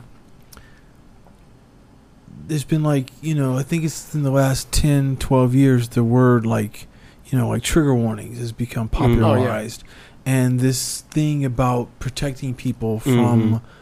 the harsh realities of the world. Mhm. You know, like it, well, like like so people have been. I, I I think people have been coddled a little bit in terms of what they, you know, are used Yeah. to dealing with. So when you come up with these ideas that people say you can't do that, they're thinking about what is going to be, so you know, socially palatable. right? exactly. but I, you know, but like all the really good art stuff is like kind of push people. It's made Mhm. people very upset. Right. You know, there's a very. I, I remember I wanted to do this documentary on on artists who caused a controversy, right? Like, Mhm. and uh, it's just like this got a broad thing, but I was like, oh, you know, this big thing with Orson Welles and blah blah blah. And I, but the big thing that kicked me off was. Um, Stravinsky, when Stravinsky first did the rite, when he first performed the Rite of Spring in Paris, Mm-hmm. there was like a riot broke out at Yeah. the concert hall, you know, and it's like that's what art should do. And I served someone like saw that fucking the score for they were like, "Oh, motherfucker, I go, you can't do this." You shit. know, no way, no and way. like, motherfucker, I'm doing it, I'm doing it. Fuck Yeah. all y'all, I'm doing this. And it's just notes on a page. Yeah, Right. it's notes Yeah. on the page. So that's what you want to do, and then, then you deal with the corporations that are like, what's going to happen to our money? And I was thinking about the other day. I was like, yeah, that- I'm always worrying about like these boycotts and shit. I'm, I'm like, when was the last time anybody like boycotted a show that got the show canceled? Yeah. They don't need to. They just You do it on Twitter. Yeah. No, And but it's did, but, gone. but did it? No, the shows don't disappear if they're. It seemed like it, don't if, it? if you know, if, no, see, there's the economic reasons Mhm. that a different reason than the people are like we we canceled this show because X, Y, and Z. Okay, you know, like sense. it's it's different than you know. You got to take risks. You got to take risks. That's the what risk. art is about. gotta That's what comedy is about. it's what- particularly comedy. Yeah. I mean, like comedy is all about saying the wrong thing. exactly. It's the thing that people say. All the, Misunderstanding. people, no, oh, it's not that people say all the time. It's like it's tragedy for you, but comedy for Correct. me. Yeah. Correct. you know, is what it is. And I think the people who are making these decisions, like it affects, uh, they're like, "This is too tragic. This Yeah. is too tragic." It's not. yeah. Let me let me ask you before you go. Let's talk about running for the board. okay. So you were starting to get into that, and you know we called it the rant room because Yeah, let's rant. Yeah. So, um, like I said, the board nominations. Uh, what did it open up on Wed- Thursday, Wednesday? I believe. It well on, on, on Wednesdays the candidates. Candidates That's the candidates night. night. That's and what then it is. Thursday, it's the 31st of August. Yeah, that's yeah, the next day. Yeah, Yeah, that's yeah. Thursday. Thursday. Okay, cool. So this is gonna drop tomorrow. Yeah, cool. So, uh, okay, let's talk about what it is. What's your um, Platform. Yeah? What's your what's your whole platform? What you what you going out for? What what do you want people to know? I mean, it's very abnormal and unique when there's a strike going on during an election during an election for WGA. I think it's only happened once before. Yeah, it's weird. So it's weird, Yeah. and you gotta be careful how you campaign because I want to show I have total respect for the leadership. I'm I'm I'm saluting everything they do, every statement that mm-hmm. comes out, every Chris Keyser speech. I'm, Chris I'm Keyser. Kiss. oh my god, Chris, I'm, I'm right there, and all I want to do is carry the torch, the very fiery torch that they've lit for all of us, into the next generation, and keep my generation really involved in this union, um, because we're a generation of change makers and cycle breakers. We're a generation that's been protesting Donald Trump and protesting police brutality. We are we're ready to fight. You know, we're ready to fight for our future. I think a lot of us we are no longer seeing ourselves just as individuals because we understand. Well, if we don't change a lot of these things in this world, none of us are going to have success. You know, so we're all in this together. My question is, who can turn this moment into a movement? We cannot. Whether we're gonna win, we're gonna win this strike. There's no doubt about that. We have to win. Mm-hmm. There's no, there's no surrender. But when we win, we all know that doesn't mean that everything's to be fixed in Hollywood and writers are to get the respect that we deserve. This is not just a battle for money, it's a battle for respect. And we all know that writers have not been getting the respect we deserve by these corporations. So, how do we win that respect? We continue to organize through the Writers Guild of America. We continue to stay involved, like you are, in education, in the Black Writers Committee, and using this as our weapon, not just during a strike, but beyond the strike. So that's what I'm really trying to do. I want to educate our membership about how a union works, how they can be more involved in the union beyond this strike. I want to build our power. I want to fight legislatively to make sure that legislatively AI is regulated. So we don't just have to fight it every three years in a contract because this technology moves fast. That's what we've seen from the last strike. Last strike was 15 years ago. And look how fast technology has moved, much faster than our labor power or our contracts can move. So we need to actually push our elected representatives to look out for us so we don't have to be the tip of the spear. The fact that the Writers Guild of America is the tip of the spear for the nation. for the entire nation Crazy. and really the entire globe, the entire global wor- uh, workforce against AI and automation. It's ridiculous. We're writers, dog. like, but we out here and we're brave enough and courageous enough that we're taking that. But it really should be our elected leaders who are making laws to make sure that you know, like I worked for Ed Markey. He has a, a, a piece of legislation to say that AI cannot access or control the nuclear codes or nuclear weapons. That should pass yesterday. but unfortunately, because our politics is so divided, mm-hmm. so broken. it's so broken that nothing gets done, even the most common sense stuff. So we have to push the FTC to make sure that these corporate mergers don't continue. We What's her have name? Layla Khan. Is that her name? The woman. yeah, yeah, at FTC, and she's on our side. She's even picketed with us. So we have a lot of friends in government right now, and they're looking to the Writers Guild of America as leaders in this fight. Mm. So we have to see ourselves as leaders. We are not. I think we've been trained so much as writers to take notes, to be supplicant, to be submissive to these corporate powers that be. But now we are the ones setting the agenda of Hollywood. Now we're the ones controlling the narrative of Hollywood, and we can't let go of that grip. We know they have crisis PR firms. We know that they have lobbyists that pay off politicians. So we got to do that same. They're going to be working in their corporate offices. Once we go back to work in the writer's room, they're going to have their own room and how to screw us over. so we got to keep not just writing and being creative, we got to keep fighting back. Of course, we need time to rest. We need time to repair. We can't always be fighting. We can't always have our spears out. But we got to understand that we have taken this mantle, and the rest of the labor movement is looking to us mm-hmm. as leaders, as heroes. And now is our time to lead. Now is our time to be heroes. So I want to lead that fight. I've worked in politics, so I know how that world works. I worked in the culture industry, so I know how this world works. And mm-hmm. I'm still learning. There's a lot I got to learn. But I know inherently when we empower people through education, mm-hmm. when we give people the tools to understand how the business works, then they will thrive. We'll con- continue to diversify Hollywood, and we'll continue continue to fight back and democratize this workplace so we can make we can use art for what it really is, which is the revolutionary evolutionary force of humanity. The reason we're here speaking right now. Mm-hmm. We used to be fish who crawled out the sea, man. I don't get how it all works, but that's evolution for you we found that fire, that bonfire, and we told each other stories of how to survive. And our ancestors told stories when they were on the plantation of of these these slaves who escaped off the ship and rose up and flew up into heaven. Stories is are always how we survive, how we evolve. And I think that is why, even though it's so strange that we're at the tip of the spear of this fight, that's why it had to be the storytellers of the world that said enough is enough. We're fighting back against this greed and we're returning to a culture of humanity, to to love and care and community. We have to return to that. We have to build a culture of that. We have to put that into our cultural work and teach people how to live in community, how to live collectively. And the best way to do that, I believe, is through unions because you go to work every single day. Everybody's got to make a living. So we see no matter what color we are, what race, what what gender we are, we're all workers here. We're all writers here. We all share this same fire, this same drive. We're nerds, comic book nerds, video game nerds, whatever it is. We love this. We have love, and we have to return to not just the business and the numbers, but return to the labor of love that is our craft, and not let them destroy that for the sake of just a little bit more money. What were you saying, Chris? So I was gonna say, you, you made a really great point about what's happening. The art of you know, I was, I was talking with somebody the other day. We were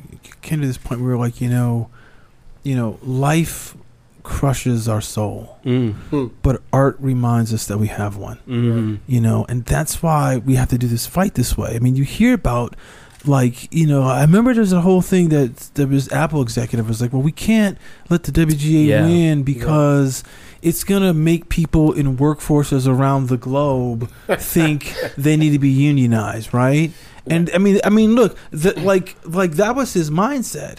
And then, like two weeks later, the the, the, the VFX guys over at Disney were like, "Okay, we're gonna unionize." Right. And you see other people unionize, and it's like that's the thing that I can't believe they waited this long. well, there's, there's a lot behind the, the, the VFX stuff, crazy. but but it's like I, I mean like I love what you're saying. I love the whole point about like what we're doing, and as a storytellers, we have to do that because we're the ones, you know, that you know. I was, talk, talking with someone about uh something about um. Oh, they were like, "Oh, why do we need to learn a foreign language now with, with AI, right? You know." and I and I remember reading this really great quote like 20 years ago from this guy named Umberto Eco, and he was like, "You know, in Italian, the word for trader and translator is different by like one letter, right? Hmm. And he's like saying you don't want to like lose the ability to have someone speak another language because the art of a culture is, is like comes across in its language, comes across in its poetry. Mhm. Right. And if you let that get like crushed down by what's going to be the best financial choice, then you get into these real, then you get in this bad situation where we're in terms of what we're living. Like just our lives won't be good, Yeah. you know. And I think that's what I mean. That's why I love what you're saying about trying to educate people more about like where are we going to be, you know, to not Um, let this happen. You know. Yeah, let me let me ask you about some of your thoughts on some of the points. Mhm. Residuals, of course. We mentioned a little bit of AI. We can still get a little bit into that. And I mean, this is something new for me, Chris. Is it is it new? I don't remember this in 2007. Did did we have the thing where the SAG allowed um, uh, actors to you know do like independent films? I don't remember that. Oh, the waiver. Yeah, the, the waiver. Did, did we have that? They, no, because they did that in the no, 60s, they did it in the sixties, they, but they didn't do it in. The, they didn't do it in 2007 because SAG didn't go on strike. Oh, that's right. That's You know. I mean, look. Here's here's the thing about the waivers, right? Two things about the waivers. I mean, the waivers. It allows like it it like it allows any films to get made. right. Okay, and that's important because the indie films are not they're not brand extension. You know, they're not like the fifth remake of something that we're doing. It's not the ninth generation of a Batman movie in ten years. You know, Mhm. it's like so. I like I'm kind of for the waivers because the only thing is that I've been on the spigot lines and asked actors about it. and They're like, "Are those movies really shitty?" Like they think they're really shitty movies Right. because Is Is- John Wick considered a studio movie? yes, because it's on fourth the fourth one. Yeah. It's- but the first one probably wasn't at Lionsgate. But but most movies you know and love are probably not not financed by the studios. So people forget that the studios only produce each one about ten movies Yeah. a year. Yeah. You Yeah. know, rest of it's all is all it's, it's financed independently. Television is completely different. Right. But for the movies, you fucking want to get in the waivers so, they, so we can see shit that we've wanted to see and haven't been able to because because a lot of it is like I remember Justine Bateman was saying actors ask your reps Mhm. to fucking look at the indie offers Right. because they didn't even get to they didn't even get to see them. Mhm. So The only thing I have the issue with the interim agreement thing is I think how SAG's leadership rolled it out was very undemocratic Yeah, and true. they did not communicate. Because I remember It being just on, popped up all of a sudden. it just popped up, and that's a big stra- strategic shift. Now, whether or not you agree with it, I and if I was a leader of WGA, and I think WGA does this very well, stay in communication with your base. Don't make them have to read the trades to understand what your strategy is, because the trades will manipulate you know why? your membership. And it- propaganda. yeah, the pro- the propaganda and the interim agreements did divide. I think it's gotten better, but at first it did really divide For this, sure. the the SAG-AFTRA base. Um, so I think it just so it underscores that And I'm in both. really. And still, like Yeah. I, I didn't like it at all. Yeah, I think that it underscores the importance of having democratic unions that communicate with their membership and remembering that the membership is the union, not the staff or the leadership. The staff and the leadership, they are at service of the membership. And the membership isn't always utilizing their full democratic powers, but in a strike, if you're making a big strategic shift and opening up the door for a lot of independent productions, which I want to see more independent cinema rather than just a couple corporations producing everything and being our only possible employers. And you know they're they're honoring the SAG AFTRA's demands, but you have to communicate. You have to respect your base. You have to re- you have to communicate with them. You have to bring them into strategic conversations. If you want them to be more engaged in the union, if you want them to fight for you, you got to fight for them. Mm-hmm. So I, I think that the interim agreements, whether it's good or bad, I just was really disappointed how they did it. And I hope it's a learning experience for the SAG-AFTRA leadership of like, remember, you are your union is your membership and you should always communicate with them before it's a big shift in negotiation strategy I, I just I- think I- it weakens it a little bit. You know what I mean? That's go ahead. I'm sorry. I'm, I'm, you know what? I think that part of where Keyser and Goodman are so good at that now for this because it's it's no secret why they're. I mean, it's it was not no secret, but it's a no brainer that they're in this negotiating committee now oh, yeah. They're the best we've ever had. Yeah. because they went through all that.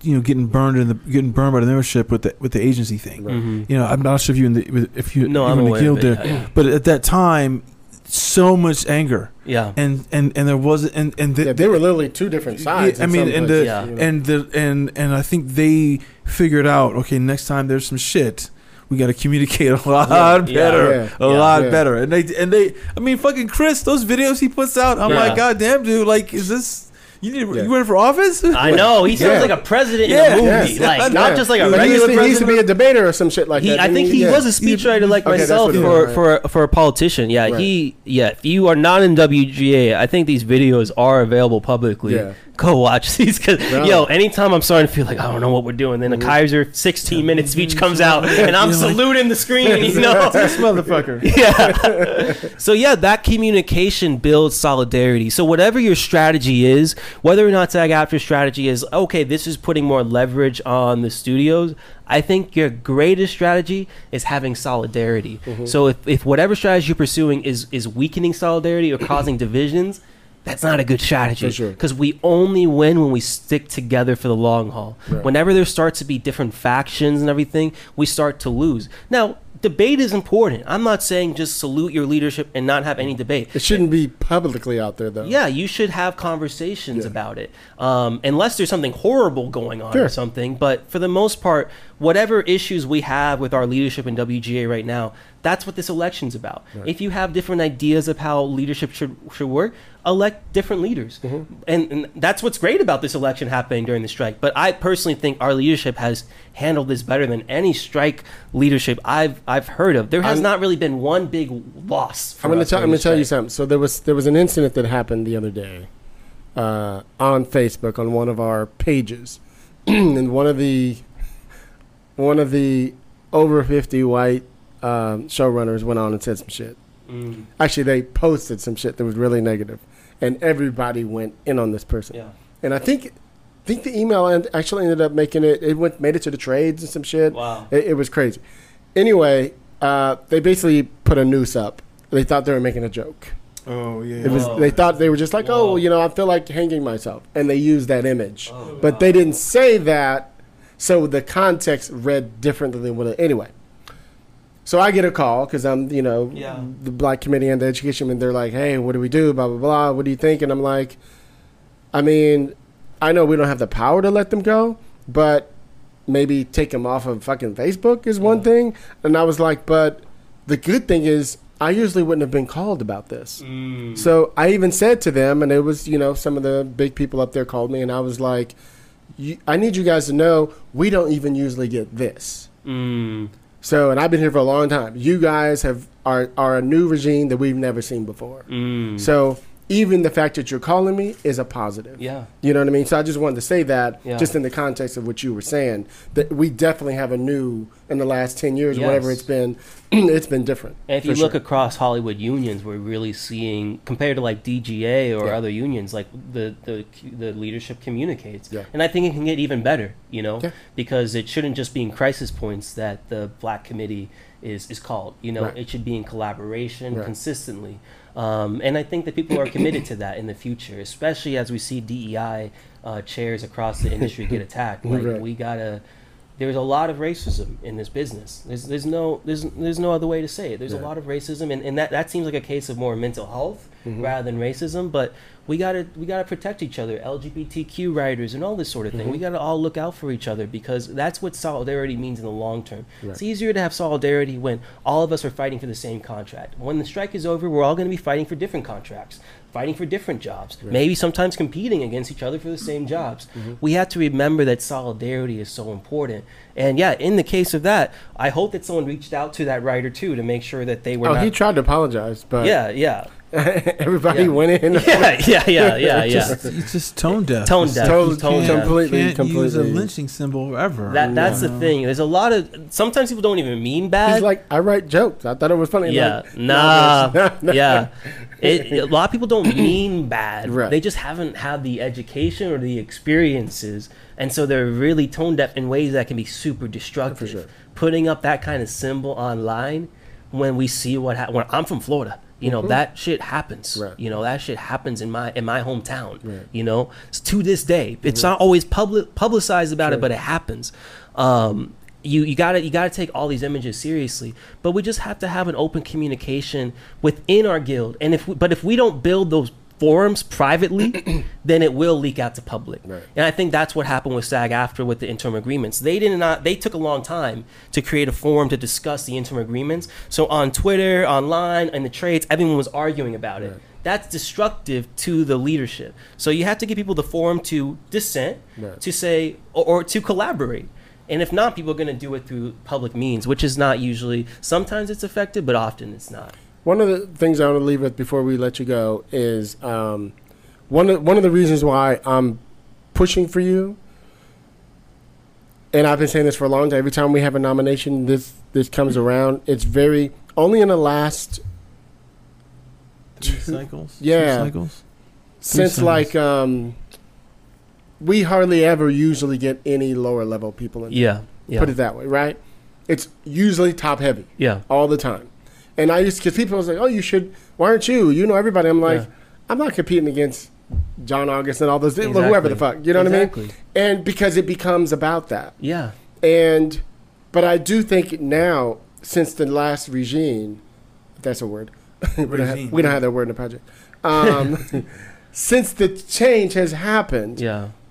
we are now in a place where somebody like you can be on a show or two Yeah. and be on the board Yeah. because I think that is what's happening to me. Mm-hmm. You get so top heavy with these people who haven't been lower level in 10 years, Yeah. have no idea what's really going on. Not since the streaming No. age has started. They yeah. all have a house Yeah. or a condo or whatever Yeah. the fuck. No, I mean, You you know know, I mean? I, I, I remember back. I remember back when I ran. It was like, Yeah, back was- when you Okay, too. so I'm, I'm I'm I'm I'm sitting next to Shawn Ryan Right. on the on Yeah. in the candidate stage, Exactly. and I'm saying to myself, I'm gonna give it my best, Yeah. but you know, Yeah. the Shield just ended and everyone loves Yeah, him, yeah. so I'm not gonna get those votes. Exactly. You know, it, it does become, um, it's very political. Yeah. and, and know I, what I think that's what's wrong with American democracy sometimes. That like only really rich people can run. Exactly. Sometimes billionaires run. Right. You know, and we.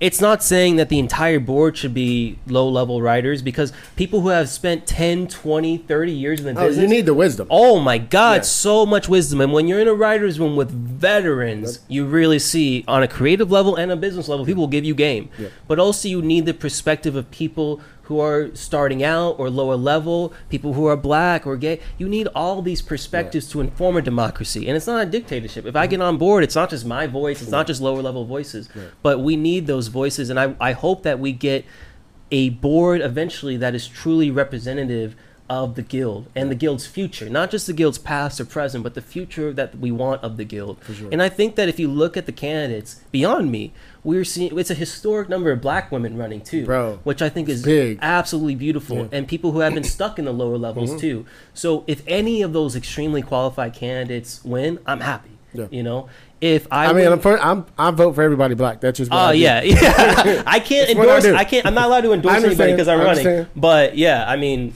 listen, we gotta look out for each other sure, for because sure. because it, it's important. It's Right. Mm-hmm. important. It changes policy, and that's not any critique of the white members of the board or leadership. I think they really care. But when you have the experience, it's a whole different level. And when you have the experience of starting out in the streaming era, Mm-hmm. of working on a giant show and seeing no share in the success, Right. of working in a mini room for a very provocative political show, Exactly. and then seeing that get you know neutered and, and, and not not air, Mm-hmm.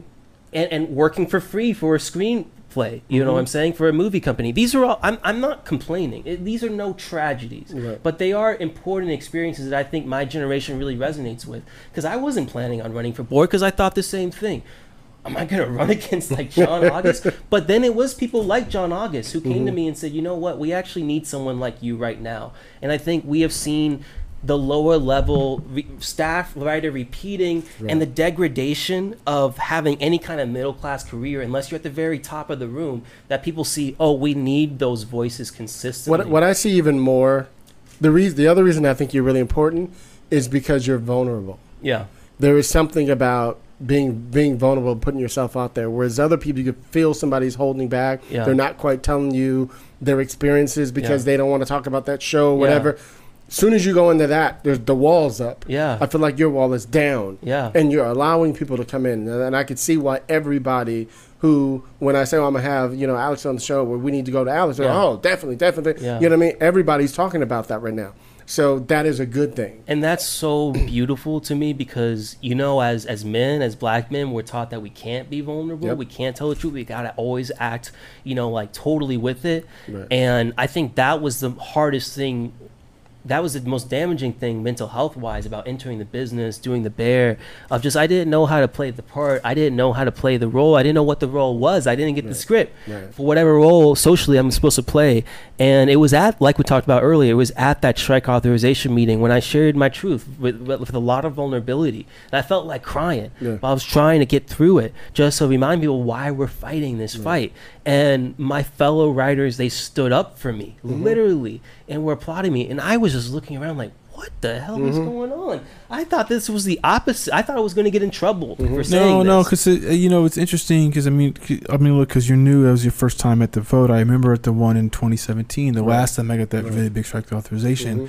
It's like there's like you, you you mentioned this, but it's different unless you've been in it for a minute. Because I remember because like I got it in right the last strike started, and and I stayed in the whole game because of the union and the community. It's like you realize that as soon as you can say what your truth is, what is like is concerning you, you realize, like you guys have been saying, there's the wall everyone else got.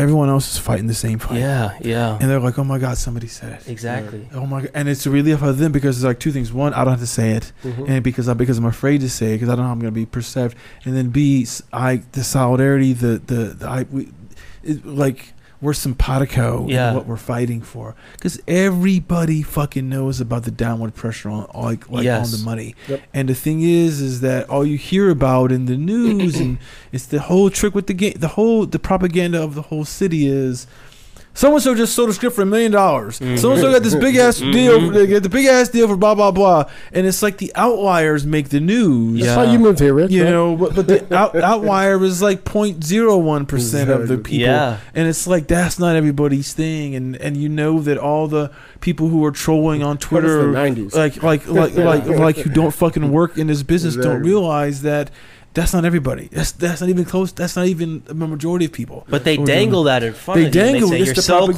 close to You're it. close. Yeah. You're gonna get it. Like you want an overall deal that's gonna be. Exactly. Yeah, I- yeah. I, mean, I mean, look. You know, I'm sure the fucking Ben's overall deal was nice. You know, nice as fuck. crazy. But uh, but I remember Kurtzman's overall deal was like 147 million dollars. I was like. I mean, Yeah. fuck. You know, that's that's the one I want. You know, but then again, is that like handcuffs you you want? I, don't- I don't know. There's a lot to it, Yeah, but you can't but- go nowhere. But that's the reason why I think what you said and how you said it, and I think why people responded is because, you know, part of being a writer, I think this is kind of a, a trick to, uh, not of a trick, but like a pitfall for us is that we tend to not be confrontational, Mm. you know, and that confrontational also means us sticking up and saying what we want, Sure. you know, and, Mm. ex- and expressing our own needs and wants. We don't do that well, you know, it's just because we're in our heads trying to figure shit out, and, and, we, and we put confrontation on the page, not in, in, our, in our voices. Yeah. But that's where when you can be that open, people it just resonates, and that's Yeah. what I think. That's why you got to, you know, and Yeah. I mean, it's That, that's how I was trying to get to is keep Yeah. that keep that Yeah. part of you. Just tell the truth. And that's And the lesson do, of the that's all you got. for all of us, not Yeah. just for me, but for all of us. Yeah. That's our power.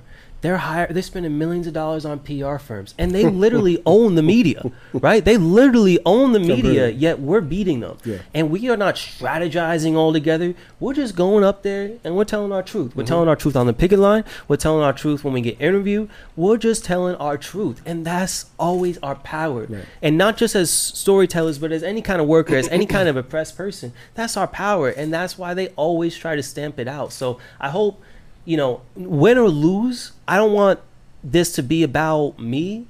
I don't want this to be about just this strike. I want it to be about the revelations that we've all seen Right. of what is possible. Because if you had told me at the beginning of the strike, I'd be here now getting interviewed. I went on CNN and everything. Yeah, I I would you. have. I I would have been you. like, "What are you talking about, shit, dude?" shit talking about my yeah, shit talking exactly. him. Shit talking my boss, and, and- like, and- and, if you rack back, you'll see You, this. you jack back, yeah, yeah, yeah. yeah. You right back. I was like, oh, that motherfucker right here. Yeah, I was like, exactly. doing it. If you would have told me that, that would have been met with everyone being like, "Hell yeah!" I would have been like, "What are you talking about?" Exactly. But I Because you were talking real shit. That's the real shit. that's the and then normal all Ray Bob Iger moment. can do is talk corporate shit, Yeah. and that's all it is. They're gonna sound like a PR Right. firm. We're gonna sound like real human beings. So who are you gonna actually empathize with? Yep. That's our power. And when we go back to agents and negotiating deals, yeah, we have to stand up for ourselves. And we all, if we all just take the minimum, Yep. like we're doing right now, then we're all gonna be pitted against each other. Facts. Oh, there's another homie. You know how many black dudes would like this job? Yep. We can't do that. We have to maintain that solidarity, keep the community, keep in conversation, so we don't think, oh, it's my personal failing Right.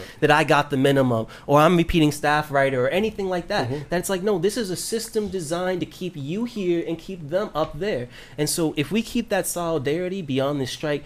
We cannot even imagine what will happen. Because in four months, four months ago, I was driving to the strike authorization meeting, being like, "Oh my god, the last thing I want to do is go on strike right now," and I was crying I because it was hardship that I was looking forward to. But now I feel power. Yeah. And it's not my own personal power, it's this collective power Mm-hmm. of realizing we're all in this together. And I I could have hoped for that, but Mm-hmm. that sounds a little too much like a Hollywood movie. You know what I'm saying? Real life is usually a little bit more cynical.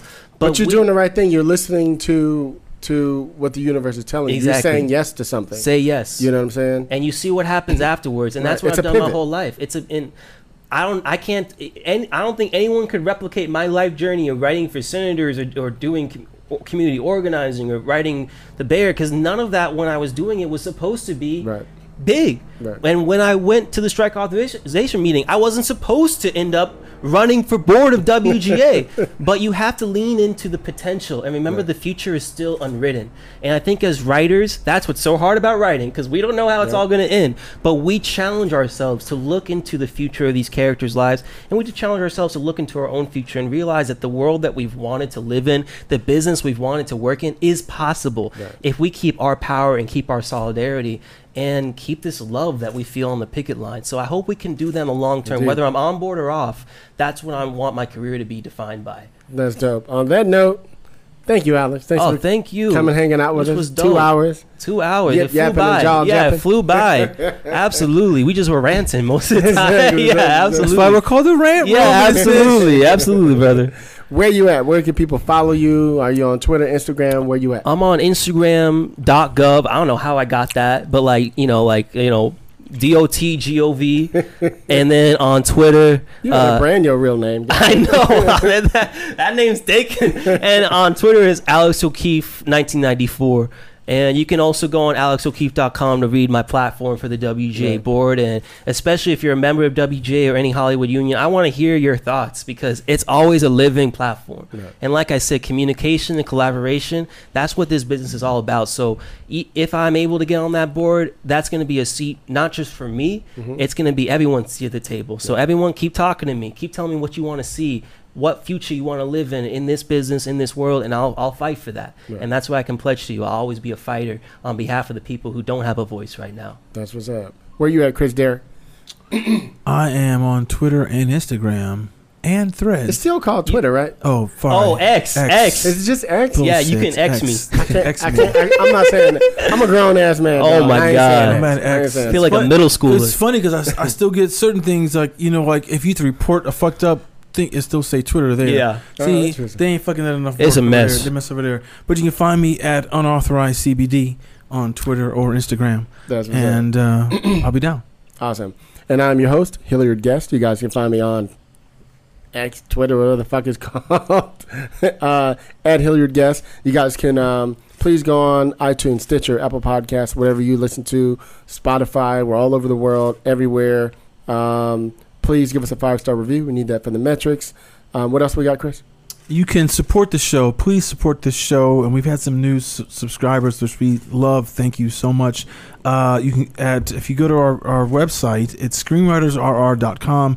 You'll find a link to our Patreon page. Dope. Um, if you listen on Spotify, then you can support the show directly through Spotify. There's like a donate Oh, button or didn't Yeah, something like t-shirts that. on there. Yeah, Okay. there's some T-shirts that that will that will update a little bit. Um, but yeah, but th- that's how you can support the show. Patreon uh, link if you want to go directly to Patreon. It's just patreon.com uh, forward slash uh, Screenwriters Rant Room. Yeah, it's in the show notes too. Yeah. Dope, dope. Um, for sure. Big shout out. Thank you, Rich Redlow. Yes. hanging out with us. Also, of course, my man Jerry Jerome taking photos. Y'all gonna hear it clicking the whole goddamn thing. we got to get him we one got of the them. paparazzi. we got to get him one of them. Uh, with them those silent box things they have when you're on the set. The Mhm. the still Oh, the photography. big, a the big blimp. bo- I know Yeah, what you're yeah, talking yeah, about. yeah. Blimp. Yeah, yeah. The blimp. Yeah, Yeah. it keeps it all out. Um, so so we gotta make some money for Jerry can get one of them. You gotta get a blimp for it. click, click. I'm like, he wants to get on the show. You're talking more than me, man. You clicking more than me. He's been on the show. Oh, you been on the show? Yeah, Okay, I gotta listen. Yeah, yeah, no doubt. Um, anyway, so everybody, Jonah and me um, for 2023. Um, thank you again, Alex, for hanging out with us, man. Like I said, this drops tomorrow. Send us a headshot so we can get that moving. Absolutely. And uh, we'll be blasting this every week, all over this week. Um, shit like that. Shit like that. Shit like that. Shit like that. Uh, I've been watching those battle rap things. And it's just, Ah. somebody get some bars and they go, shit like that. Yeah, like yeah, yeah, yeah, yeah.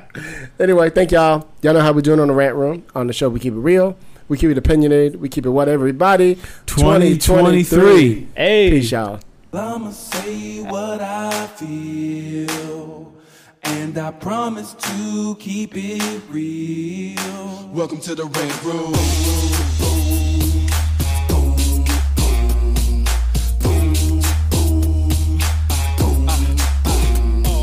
So you wanna be a rider? Well, you gotta be a rider till your fears are diminishing, the doubts are behind ya. It's hard to grind and the business got me stressed in the rant room. We let that shit up off our chest. Never have to guess when you're listening to Hilliard. He gon' bring more game than a shark playing billiards. It's all about the craft of screenwriting. It's exciting when you turn an outline into something enlightening. Your pen and words are like bullets in a gun. Write what you feel, say what you want. Welcome to the Red Room.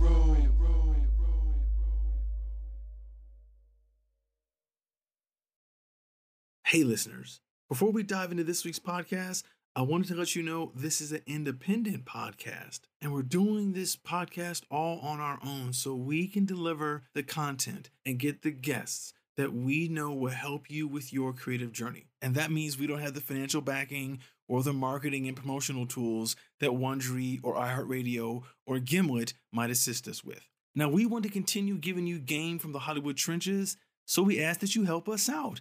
Hit that subscribe button, hit that review button. Definitely hit that review button and download these episodes. Post links on your social media, tell everyone you know, and support our Patreon for only $1 a month.